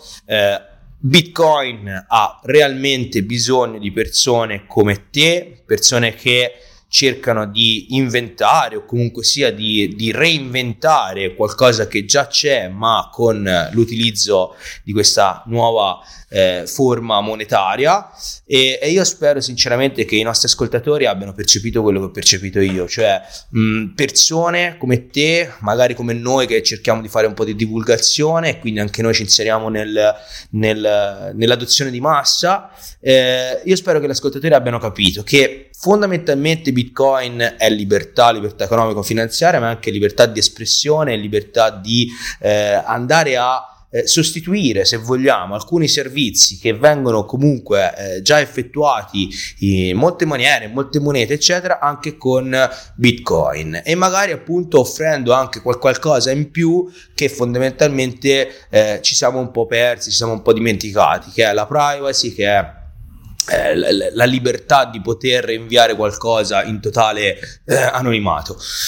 Devo dire che le tue spiegazioni sono state eccellenti, semplici, e sono sicuro che i nostri ascoltatori, qualora avessero delle domande, possono fartele e ti potremmo riospitare tranquillamente, magari con un vocale anche nelle prossime puntate. Devo dire che ti voglio fare un augurio di prosecuzione del servizio, di implementazione. Dacci comunque anche in futuro notizie se implementi qualcosa di più, perché vedo che sei pieno di idee e pieno di entusiasmo, e questo veramente è quello che serve al mondo Bitcoin, è quello che serve alla community, quello che serve a noi, sentire persone che veramente ci credono, perché perseverare poi alla fine ci darà il risultato sperato, ed è quasi inevitabile per come la vediamo noi 3BTC. Quindi ancora io ti ringrazio, non ho domande specifiche perché sei stato veramente esaustivo, e quindi niente, buona giornata a tutti. Rom, appena puoi dacci aggiornamenti, che anche i tuoi audio sono interessantissimi, e buon lavoro e buona giornata. Buongiorno ragazzuoli e buon venerdì. siamo quasi giunti al fine settimana, drammatico, io so, stanco, stanchissimo. Questo lavoro mi ammazza, ma mica tanto il lavoro quanto la burocrazia, l'Italia in generale. Vabbè, lasciamo perdere.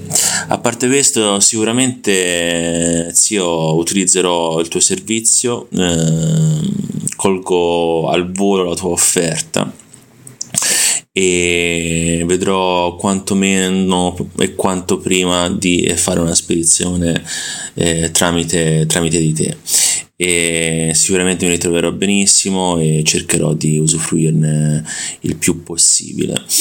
E aspetto che più tardi tu ci faccia presente gli altri nuovi servizi che darai e tutte le tue ultime sorprese e idee sono benvenute e non vediamo l'ora di ascoltarle.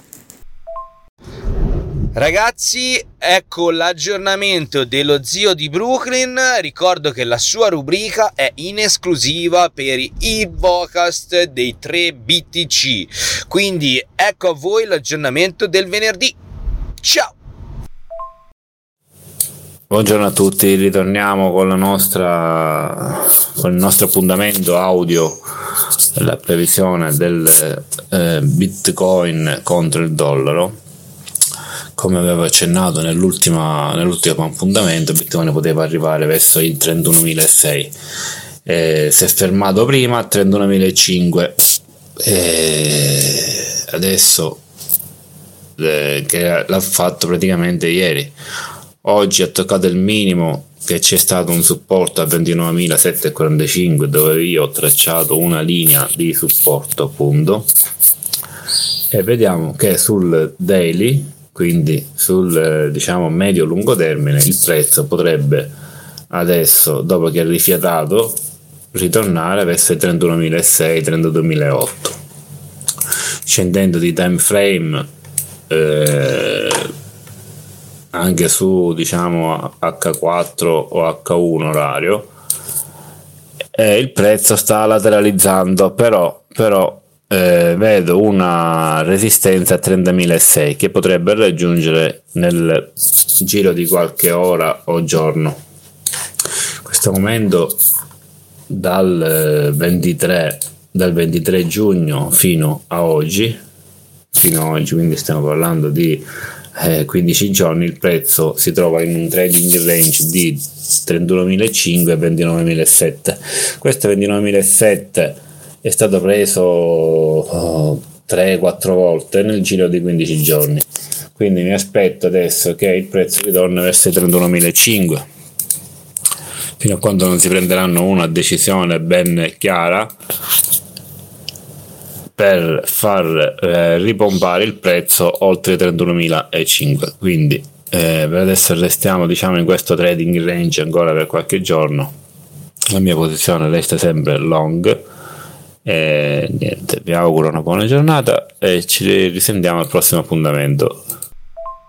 È giusto come sempre fare il disclaimer, perché anche la rubrica dello zio è una cosa goliardica, sono le sue previsioni e la sua operatività, per cui invito tutti gli ascoltatori a prendere magari spunto, ma a ragionare con il proprio cervello, fare le proprie analisi, perché i soldi sono vostri. Quindi, per la tutela del vostro patrimonio, ricordatevi sempre di non seguire le nostre opinioni. Mi raccomando, i nostri non sono consigli finanziari, non siamo dei professionisti, non offriamo questo tipo di servizio, bensì diamo soltanto delle nostre idee. Per cui ricordo a tutti i nostri ascoltatori, mi raccomando, salvaguardate il vostro patrimonio e investite con cautela in questo mercato. Grazie a tutti.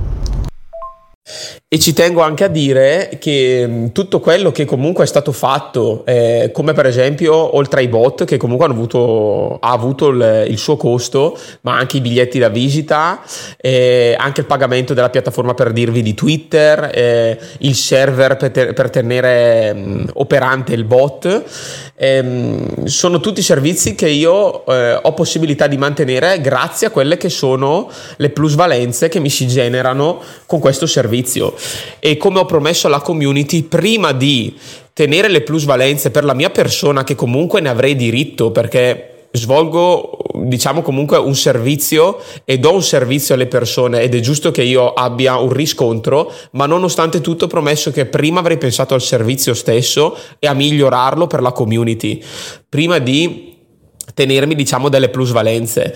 Quindi questo per riconfermare il fatto che per me viene prima di tutto Bitcoin, viene prima di tutto la community. Finito questo, quando ritengo che il servizio è operante nella maniera giusta e non ho idee in questo momento da implementare, le piccole commissioni di 3-4 euro alla volta, se posso, le mantengo anche io, qualcuno ovviamente, per ripagarmi un po' anche del tempo. Però tutto quello che è stato fatto, ripeto, è stato fatto con le plusvalenze. Quindi credo che sia un bel gesto e un bel segnale da dare comunque alle persone che utilizzano questo servizio. Perfetto Eiffel. Allora, per quanto riguarda le spedizioni, credo di aver dato una panoramica completa di tutti quelli che sono i processi che io svolgo per finalizzare una spedizione. Se siete d'accordo, appunto, passerei a quello che è la sezione acquisti, che è la seconda implementazione che ho fatto, e successivamente la sezione noleggi, che credo abbia un buonissimo potenziale. La sezione acquisti è stato, diciamo, un po' automatico per me, perché comunque va a chiudere un cerchio. Va a chiudere il cerchio che appunto va dall'acquisto alla spedizione di un oggetto. Chiunque di noi compra sugli e-commerce e, come sappiamo bene, nessun e-commerce dà la possibilità di pagare i bitcoin.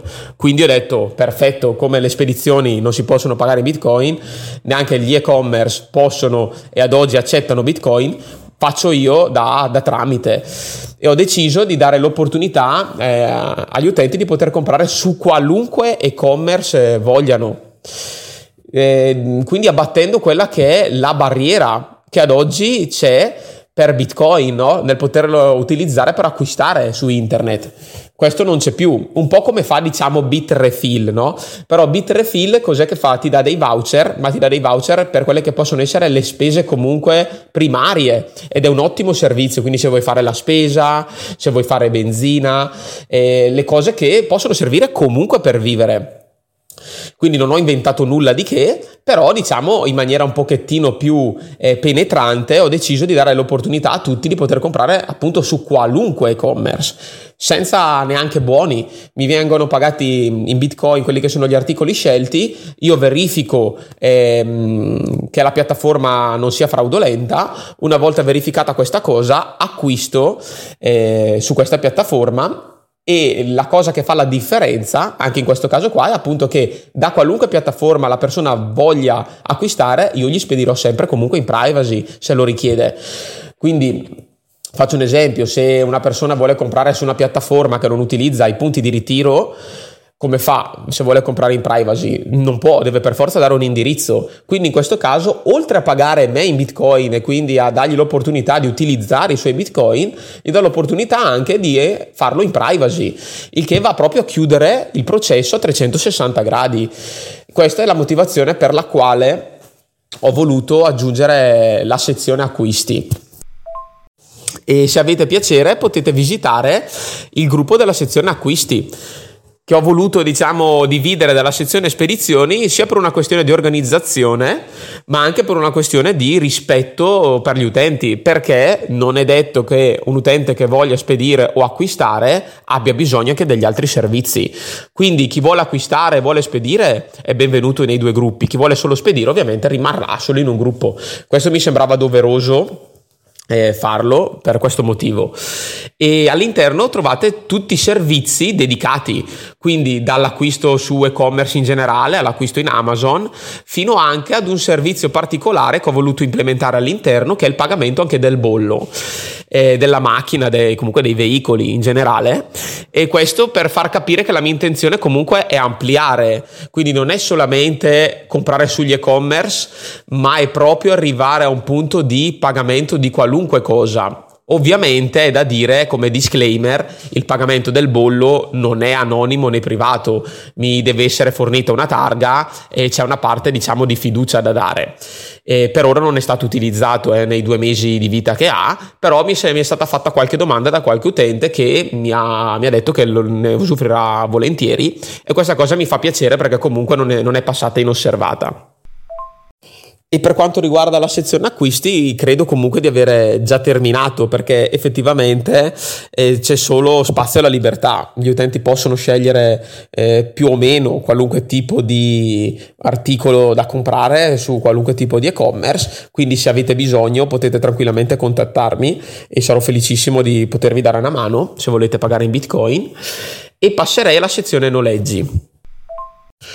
La sezione noleggi nasce per dare un'opportunità alle persone, sia per le persone che sono in Bitcoin già da tempo e sia per i no coiner. Questa è la cosa alla quale tengo di più. Purtroppo io non è che abbia una grandissima cerchia di conoscenze, perché sono una persona abbastanza solitaria negli ultimi anni, preferisco stare con me stesso e piuttosto tirar fuori delle belle idee che circondarmi tutti i giorni da persone nuove, ma per scelta mia questo, quindi scusate se ho sviato un attimo. Questo per dirvi che ho parlato con qualche amico no coiner anche di questo servizio, ma non essendo tanti ho potuto fare una metrica abbastanza ristretta ma comunque positiva. E per quale motivo? Allora, come dicevo, per i bitcoiner è molto positivo perché con questo servizio posso dare l'opportunità di prestare un oggetto che in quel momento a quella persona non serve, e in cambio può ricevere comunque una piccola rendita in Bitcoin. Quindi non vendere un oggetto, quindi averne ancora il possesso di questo articolo, ma allo stesso tempo ricevere dalla persona che noleggia questo articolo, quindi il noleggiante, una somma in Bitcoin. Questo è il massimo. Per quale motivo? Perché sarete d'accordo con me che vendere comunque è una tantum, no? Io vendo un oggetto, posso ricevere Bitcoin una volta, ma dopo non ne posso più ricevere se non vendo un altro oggetto. In questo caso qua, con un oggetto anche di un valore non altissimo, possiamo continuare a ricevere entrate se è un articolo che può servire agli altri. Quindi è anche un servizio di strategia, lo definirei, dove una persona può mettere in campo la sua strategia e se riesce a trovare l'interesse di altri utenti può comunque avere un ritorno. E questo è per i bitcoiner già nel settore, che quindi possono già vedere questo servizio con questo tipo di ottica, che è quella del guadagno della piccola rendita periodica, ma anche il noleggiante ha il suo vantaggio, perché non è più obbligato ad acquistare un articolo che potrebbe servirgli solo in un determinato momento. E qua si apre un mondo. In questo caso potrebbe tranquillamente, facendo finta che il servizio da mesi, da forse qualche anno attivo, scorrere o ricercare tramite la barra di ricerca quello che è l'oggetto che gli serve e vedere se può noleggiarlo a un prezzo che lui ritiene valido o comunque interessante. In questo caso lo farebbe risparmiare tantissimo. Per un evento, invece di spendere, facciamo l'esempio di un evento dove può servire una macchina fotografica professionale perché, che ne so, qualunque cosa, un evento importante, perché spendere 1.000 euro se c'è qualcuno che me la mette fuori a 100 euro nel fine settimana? Con 100 euro mi sono fatto il mio set, il mio book fotografico, contro una spesa di 1.000 che sarebbe stata quella di acquistare una macchina fotografica professionale. Adesso, per farvi capire, passatemi un attimino questo esempio. E quindi secondo me c'è comunque un vantaggio per entrambe le parti. Poi ditemi anche la vostra opinione, io sono sempre pronto comunque, come già detto, a migliorare. Questo servizio è un'idea e sicuramente sarà migliorata. Ciò che reputo interessante è soprattutto rivolto ai no-coiner. Lo reputo interessante perché siamo abituati a spiegare Bitcoin ad oggi, no? Quindi perdere anche un paio di ore nel doverlo spiegare tecnicamente, far vedere dei dati che comunque convincano la persona che la situazione odierna non è delle migliori, che bisogna dare l'opportunità al nostro cervello di scegliere e non di fare ciò che siamo sempre stati abituati a fare. Quindi dobbiamo un po' educare le persone. Io ho deciso un altro tipo di forma di educazione, non più spiegare, usare le parole, ma usare la pratica. Come fare però? Tutti abbiamo degli oggetti che non usiamo, o almeno quasi tutti li abbiamo. Una persona, quando gli si dice se vuole guadagnare qualcosa, come ormai è così che funziona anche quando si fa marketing, vuoi guadagnare qualcosa senza spendere un euro? No, le classiche frasi, però in questo caso può anche essere vero. Perché? Perché se tu hai un oggetto che non utilizzi, che ce l'hai a casa lì a fare niente, perché non metterlo in una piattaforma di noleggi che potrebbe servire a qualcun altro? E se io ti dicessi che prestando questo oggetto puoi ottenere in cambio Bitcoin, quindi mantenere il possesso del tuo oggetto e in caso, anche se non ti fidi di Bitcoin, ma comunque guadagnarlo senza spendere un euro della tua amata fiat, che cosa ne dici? Può essere un ottimo compromesso? E questo consente a tutte le persone di poter conoscere Bitcoin già dalla pratica. Ma per quale motivo? Perché se noi diamo questa opportunità di guadagnare Bitcoin, loro cosa dovranno fare automaticamente? Dovranno scaricare un wallet. Di conseguenza, quando immagazzinano Bitcoin, grazie a questo prestito che gli è costato zero, no? Cosa dovranno fare? Studiarlo, non c'è altra soluzione, e studiando questo wallet dovranno imparare a fare le invoice e a riceverle, ed ecco che sono entrati nella tana del bianconiglio. Reputo sia una soluzione potenzialmente valida, o almeno un'alternativa alla classica soluzione della conferenza, e questo potrebbe essere un passaparola molto veloce, perché l'amico no coiner prova il sistema, funziona, ne parla con l'altro amico no coiner, ma cavoli, tanto non ti costa niente, prova anche tu, dai, tanto tu hai quella canna da pesca lì professionale che non utilizzi mai, mettila a noleggio e prova, perché guarda che funziona. Cioè, si innesca un meccanismo che secondo me può essere potenzialmente valido per la mass adoption nel tempo di Bitcoin. E con questo voglio invitarvi tutti, sia bitcoiner che no coiner, che shitcoiner, altcoiner, chiamateli come volete, a dare un'occhiata al servizio dei noleggi, perché potrebbe veramente esservi comunque utile. E io vi ringrazio tantissimo per avermi dato questa possibilità di poter spiegare appunto i tre servizi che ho pensato e che ho concretizzato, ma adesso vi voglio scillare quella che è una delle novità che reputo interessanti, e lo faccio proprio con voi per la prima volta. Probabilmente qualche utente della community si è accorto che ho cominciato a stampare dei biglietti da visita e a realizzare quindi del materiale fisico da poter presentare. Oltre a questo, ad oggi da 3 mesi circa ho un dominio che per un futuro sito internet, e ho anche delle mail personalizzate per questo servizio. Per quale motivo? Perché ho intenzione di tornare un po' alle origini, quindi di cominciare a contattare proprio delle attività. Il fine sarà quello di rendere intermediazione postale, se mi sarà consentito, diciamo dal mercato, comunque dagli utenti che utilizzano questo servizio, di renderla una vera e propria attività in collaborazione con altre attività. E tutto questo avverrà tramite BTC Map. Ho cominciato nel mio piccolo a contattare delle aziende e a presentare intermediazione postale. E qua si aprirà un bello scenario, e che è ancora tutto da scoprire, quindi questa è la novità che ho in serbo.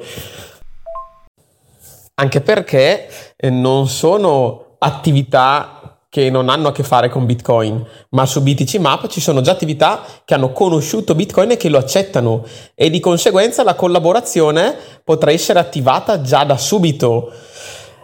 Sono veramente curioso di sapere come andrà. BTC Map, lo sai che questo servizio non lo conoscevo? indicizza praticamente tutti i merchant che utilizzano Bitcoin, o meglio che ricevono pagamenti tramite Bitcoin o Lightning Network. Ho visto, molto interessante.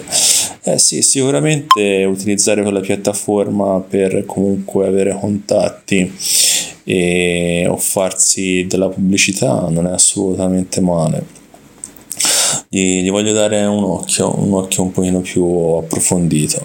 Per il resto complimenti, zio, complimenti di tutti i servizi che dai. Spero vivamente che nei prossimi mesi tu possa riscontrare un enorme successo.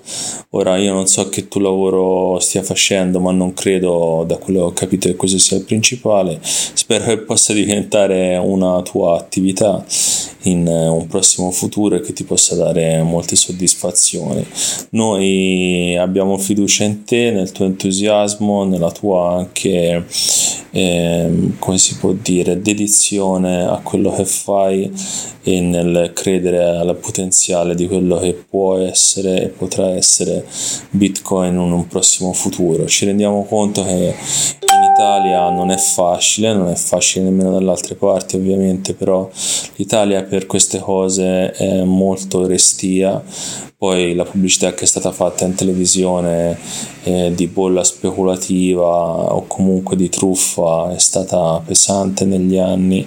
Il nostro governo non incentiva sicuramente la cosa con le ultime normative che ha fatto, per cui per noi Bitcoiner è dura sponsorizzare o comunque sia divulgare Bitcoin stesso, soprattutto per noi che poi non abbiamo tutta questa visibilità, a differenza magari di altri podcast o comunque personaggi del settore molto complesso poter dare visibilità a Bitcoin in ambienti dove non è praticamente conosciuto e dove noi non siamo minimamente considerati, per cui spero vivamente che ti possa andare alla grande. Sicuramente opterò per uno dei tuoi servizi, che è quello delle spedizioni, alla mia prossima spedizione, e sono molto curioso di vedere come andrà il servizio. Sicuramente so che andrà molto bene.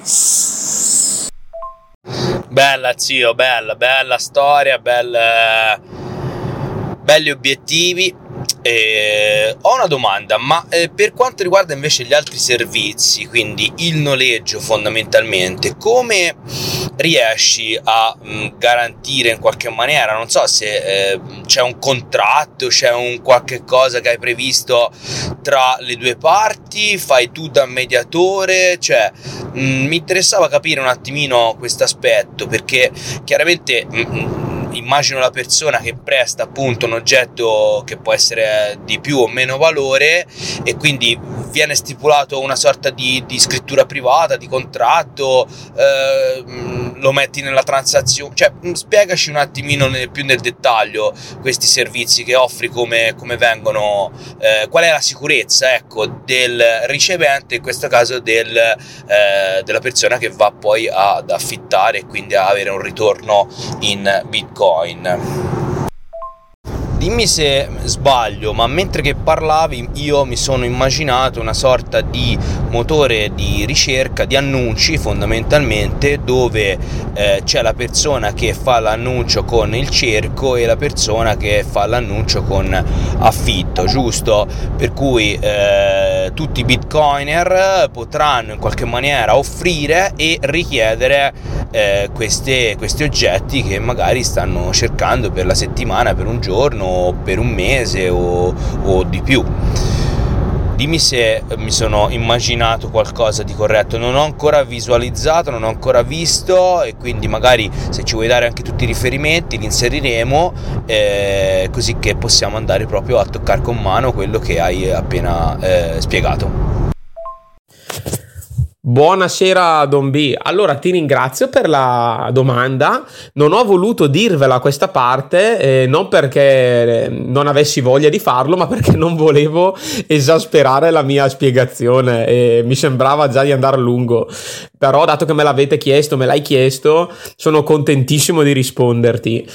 Allora, nella sezione noleggi questo punto è stato il più cruciale, ho fatto un po' fatica a realizzarlo e mi sono basato sulla teoria un po' che ha Lightning Network, no? In maniera, cioè ovviamente molto più semplice, però come sa bene chi è nel settore un po' Bitcoin, l'ambito Bitcoin, quando il Lightning Network, la parte fraudolenta, vuole rubare e vuole quindi truffare la controparte, cosa succede? Il sistema, quando si accorge, tutti i soldi, i bitcoin comunque presenti all'interno di questo canale, vanno tutti alla parte onesta, no? Per farla semplice, ovviamente l'ho spiegato in questa maniera.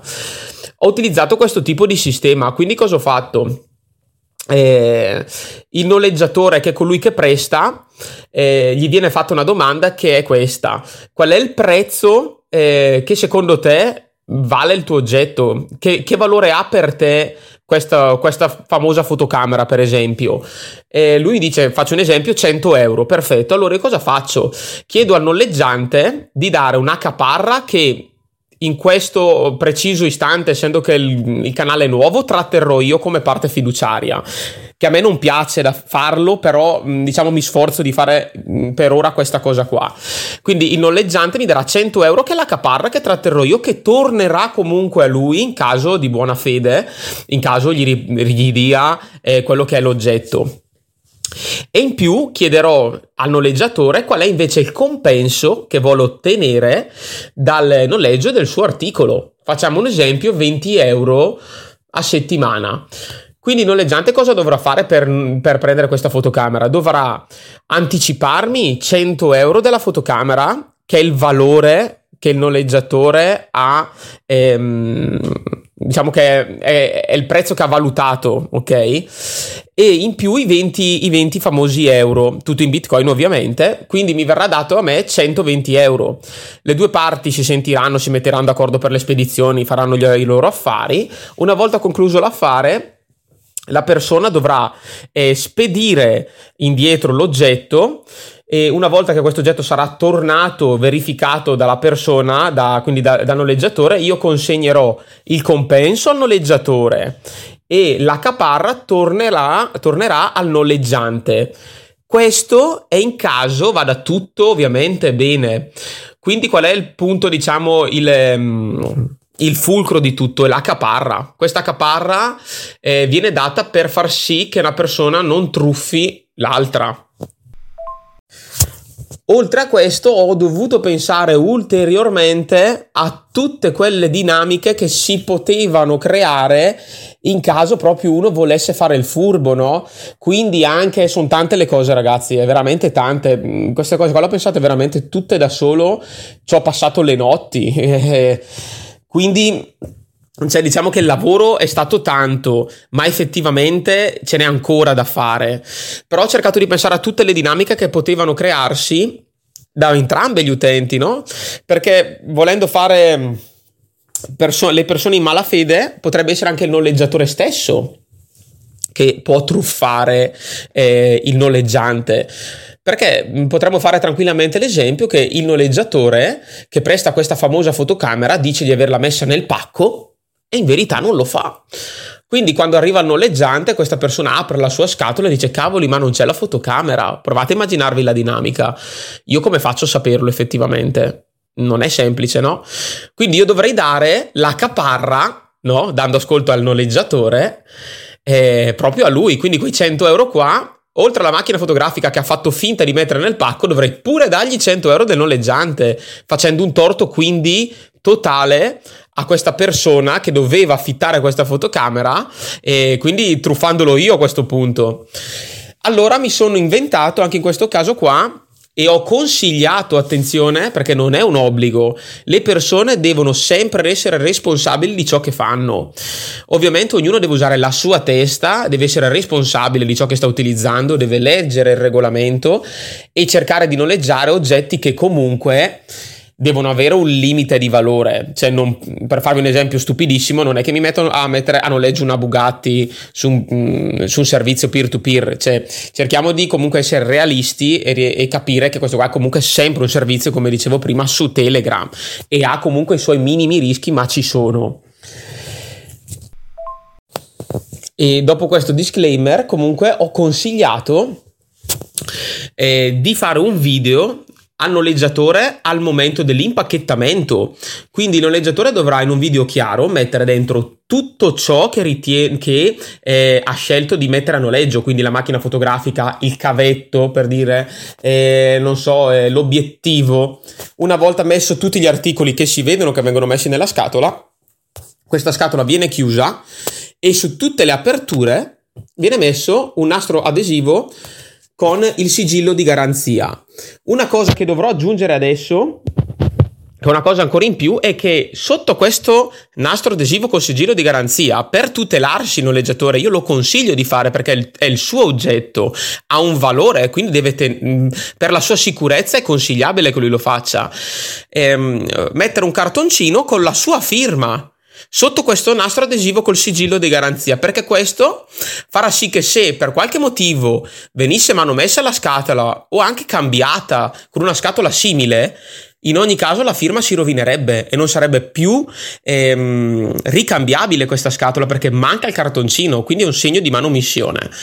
Questo va comunque a tutelare il noleggiatore, ok? E una volta che è arrivata la scatola a casa del noleggiante, il noleggiante dovrà, prima di aprire la scatola, fare un video dove apre. Ve la faccio semplice per farvi capire, poi ci sono varie sfumature, però non voglio farla diventare troppo complicata. Questo diciamo che comunque è il 90% di tutto, ok? Apre la scatola, sempre in video, questo per tutelarsi invece il noleggiante, per far vedere che lui è onesto. Quindi la apre, toglie, fa vedere che c'è comunque la firma nel cartoncino, quindi tutto a posto, non è stato manomesso niente, tira via la scatola, si romperà la scatola, si romperà la firma, apre la scatola e vedrà che c'è dentro la macchina fotografica, l'obiettivo e il cavetto. Questo fa sì che il noleggiatore, per farla breve, non potrà dire che aveva messo il cavetto per dirvi, e che non c'è più perché l'ha aperta davanti a lui. E il noleggiante, giustamente in buona fede, dice: ecco, io l'ho aperta davanti a te, non puoi dire che ti ho portato via qualcosa. Quando finisce questo servizio dovrà essere fatta la stessa cosa al contrario, ok? Per tutelarsi. Se il noleggiante non vuole farla, perché può scegliere, si prende però la responsabilità di tutto, perché non c'è una garanzia di ritorno effettivamente. Quindi se succede qualcosa anche durante il viaggio, ragazzi, cosa facciamo? Io non posso dar ragione a nessuno. Il servizio nasce per restituire le parti i fondi alle controparti come sono stati dati, quindi se devono essere prese delle decisioni devono essere prese con delle prove schiaccianti per far sì che non ci sia dubbio. Quindi comunque riprenderà per sua tutela, mi auguro che lo faccia, il suo nastro adesivo con sigillo di garanzia, se lo mette su ci mette la sua firma anche lui e verrà fatto il processo inverso. Il noleggiatore, ricevuto l'oggetto, farà la stessa cosa, video, fa vedere che c'è la firma del noleggiante, viene messo tutto questo dove, che non l'ho detto e lo dico adesso, quando c'è un interesse in un articolo viene fatto un gruppo privato con me e le due controparti, quindi tutte queste informazioni qua vengono messe in un gruppo, viene fatto tutto in un gruppo che io terrò attivo e tutto ciò che verrà detto in questo gruppo e verrà postato in questo gruppo e condiviso come video sarà la prova di come andrà il tutto, no? Se tutti dicono ok, la cosa è andata bene, non potranno più dire di no dopo. E quindi questa è una prova per me, perché così posso scegliere basandomi su delle cose reali. È vero che è un po' macchinoso, però come in tutte le cose, come in Bitcoin stesso, se voglio più sicurezza devo smanettare di più. Se voglio una cosa alla portata di tutti, user friendly, userò Wallet of Satoshi, mi accontenterò che sia custodial e spero che non mi succeda mai niente. Quindi il grado di sicurezza aumenta anche un po' il da fare, però ragazzi lo facciamo per noi. Buongiorno a tutti ragazzi, oggi sono veramente contento di annunciarvi la risoluzione di quel famoso problema che raccontavo nei vocali precedenti, di quell'utente che non aveva ancora ricevuto il pacco dopo più di 20 giorni, era l'unico pacco su circa 400 spedizioni che non era andato a buon fine, o almeno era ancora in transito, e finalmente dopo un assalto, si può dire, io lo definirei un assalto all'assistenza e un continuo chiamare peggio dei call center, finalmente questo pacco è arrivato e ringrazio tantissimo l'utente che mi ha elogiato con questo feedback. e bene così, sono veramente molto contento. E quindi possiamo tirare una bella riga e dire che ad oggi il 100% delle spedizioni è arrivato a destinazione, che è la cosa più importante. Allora ragazzi, cosa vi dico? Vi aggiorno un po' su quello che abbiamo fatto. Intanto è la seconda edizione, ci sono degli studenti che hanno partecipato anche l'anno scorso e sono venuti ad aggiornarsi anche quest'anno. E cosa abbiamo fatto ieri? La giornata è partita con la spiegazione di Lightning Network e RGB, molto densa come lezione. Poi c'è stata una spiegazione del mining, quindi per me era una cosa che tutte cose che sapevo già. C'è stato qualche aggiornamento dell'hardware, non sapevo per esempio che ora tante mining farm minassero immergendo direttamente le schede in olio di elettrico, che quindi è un olio che non trasmette corrente, non è conduttivo e che può essere utilizzato per raffreddare le schede con maggiore efficienza. Quindi questa è stata l'highlight di questa lezione. Poi c'è stata la mia lezione preferita da quando abbiamo iniziato il corso, che è stata la lezione di programmazione su All Punch, che è la tecnologia di appunto All Punch su cui si basa Kit. Ci hanno spiegato come funziona la libreria, come utilizzarla, quali sono i principi su cui si basa. È stato per me veramente formativo a livello tecnico, molto bello. C'è stata poi una lezione di design thinking, una professoressa ha spiegato che cos'è il design thinking, come si è originato, come si svolge eccetera, quindi per il design di nuovi prodotti. E infine abbiamo iniziato a organizzarci per fare dei brainstorming per il nostro progetto, però in realtà quelli del nostro gruppo e la maggior parte degli studenti questo fine settimana, dopo questa settimana densissima di lezioni e didattica, si rilasseranno. Chi va al mare, chi va nelle città vicine, chi torna a casa per il fine settimana, e quindi rinizieremo da lunedì probabilmente. Poi, per dare qualche informazione in più rispetto a quelle che sono le persone, i background, i gender interessati a questo genere di corso, direi che c'è una maggiore partecipazione di ragazze rispetto a tutti i corsi di informatica che io abbia mai seguito. Ora non lo so, posso fare una stima, non so i numeri esatti, però diciamo che un 20% delle persone che partecipano al corso credo siano ragazze, e le età sono le più disparate, e è veramente molto diverso, diciamo, il background delle persone che partecipano a questo corso, che secondo me è una bellissima cosa.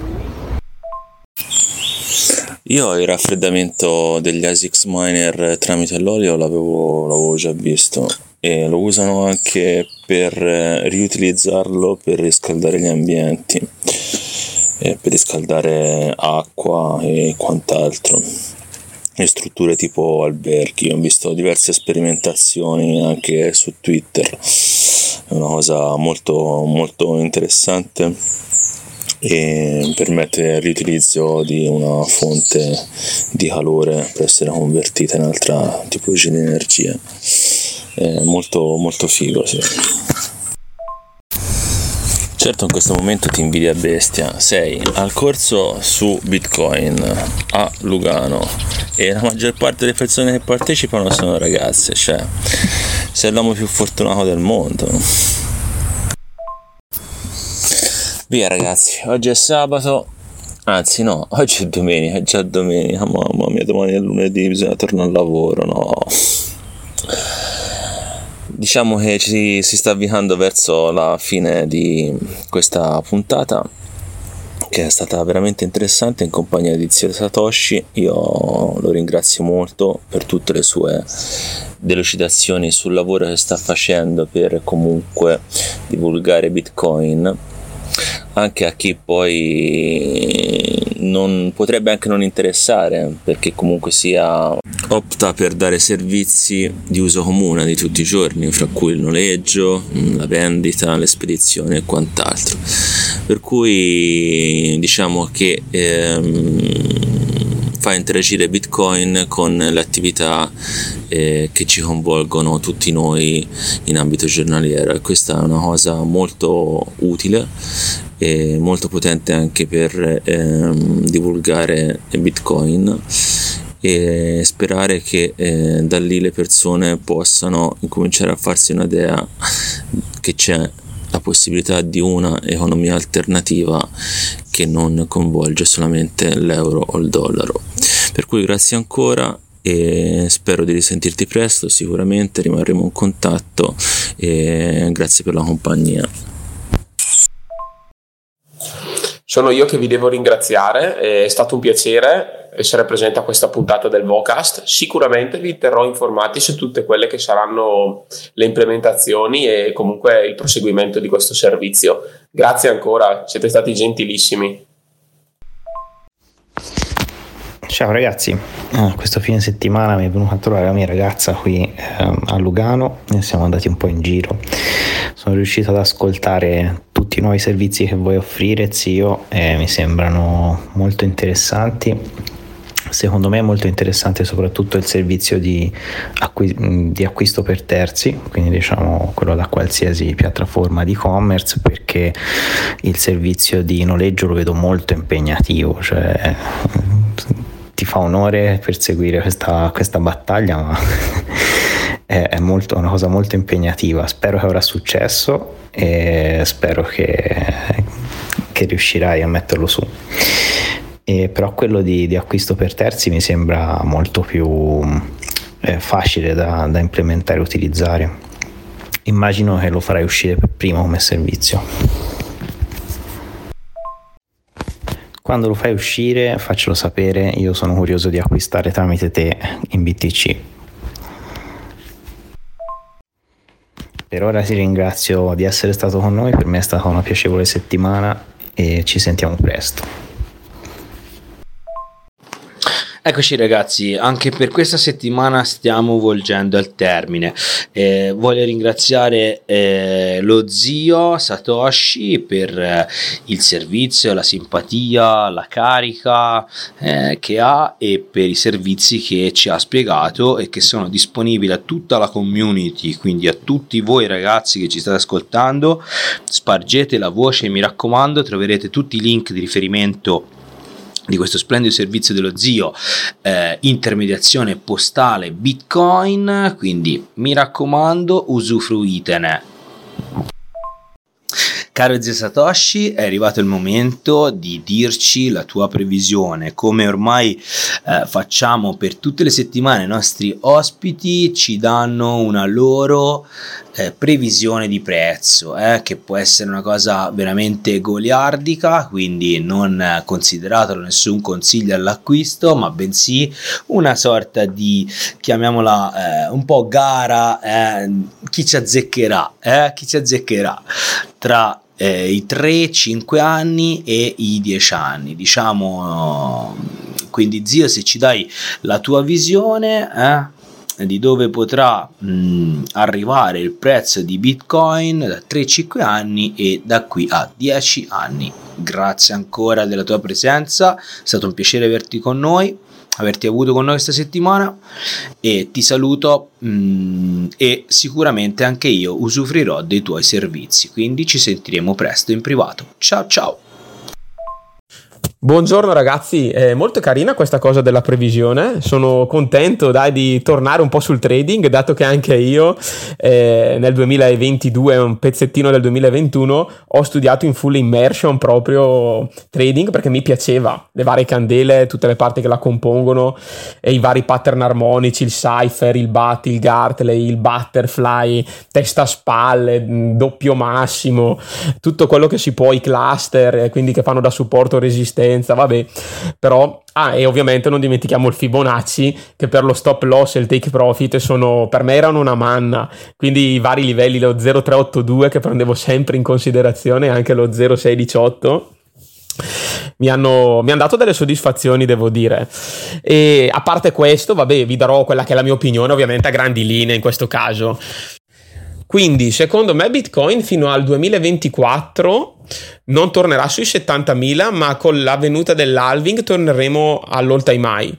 Ma non toccheremo i 100.000 come alcuni dicono, secondo me, perché c'è da tenere in considerazione comunque anche quello che sta accadendo nel mondo tradizionale, quindi nell'economia tradizionale, e con questa uscita delle CBDC che comunque pian piano cominciano a farsi strada, combatteranno un po' Bitcoin e ci sarà una bella battaglia.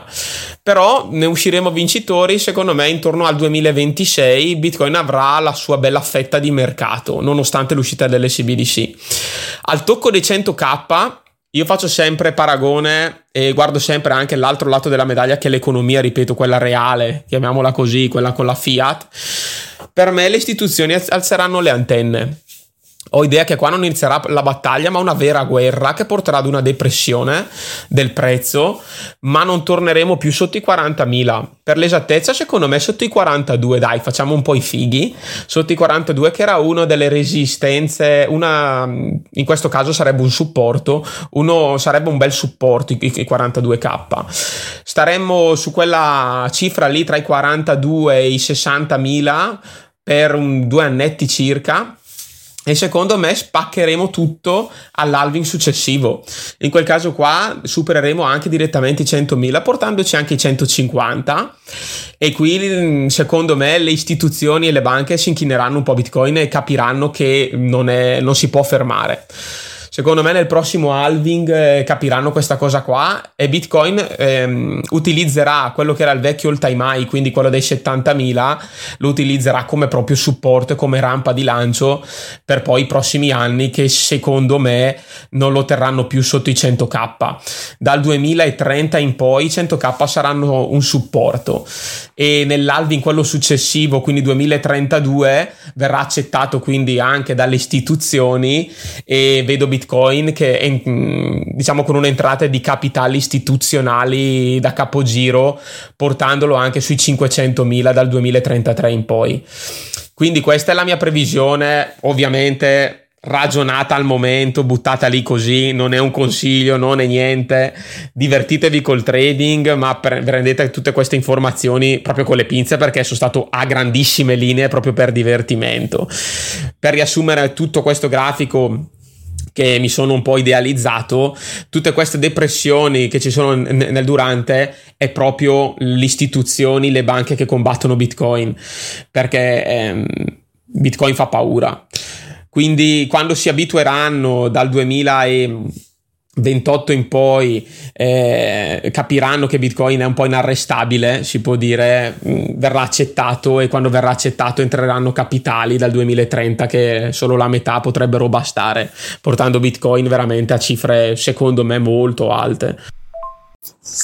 Ricordiamo ai nostri utenti che i nostri non sono consigli finanziari e non sono incentivi alla speculazione. Ricordatevi che questo è un mercato ad alto rischio.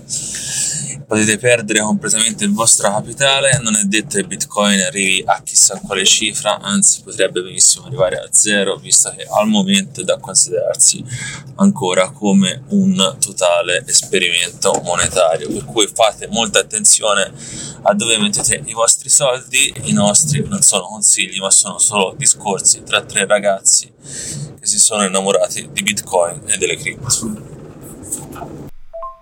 Eccoci ragazzi, anche per questa settimana e questa puntata è tutto, quindi da Don Beans, i 3 BTC e il nostro ospite un saluto e alla prossima!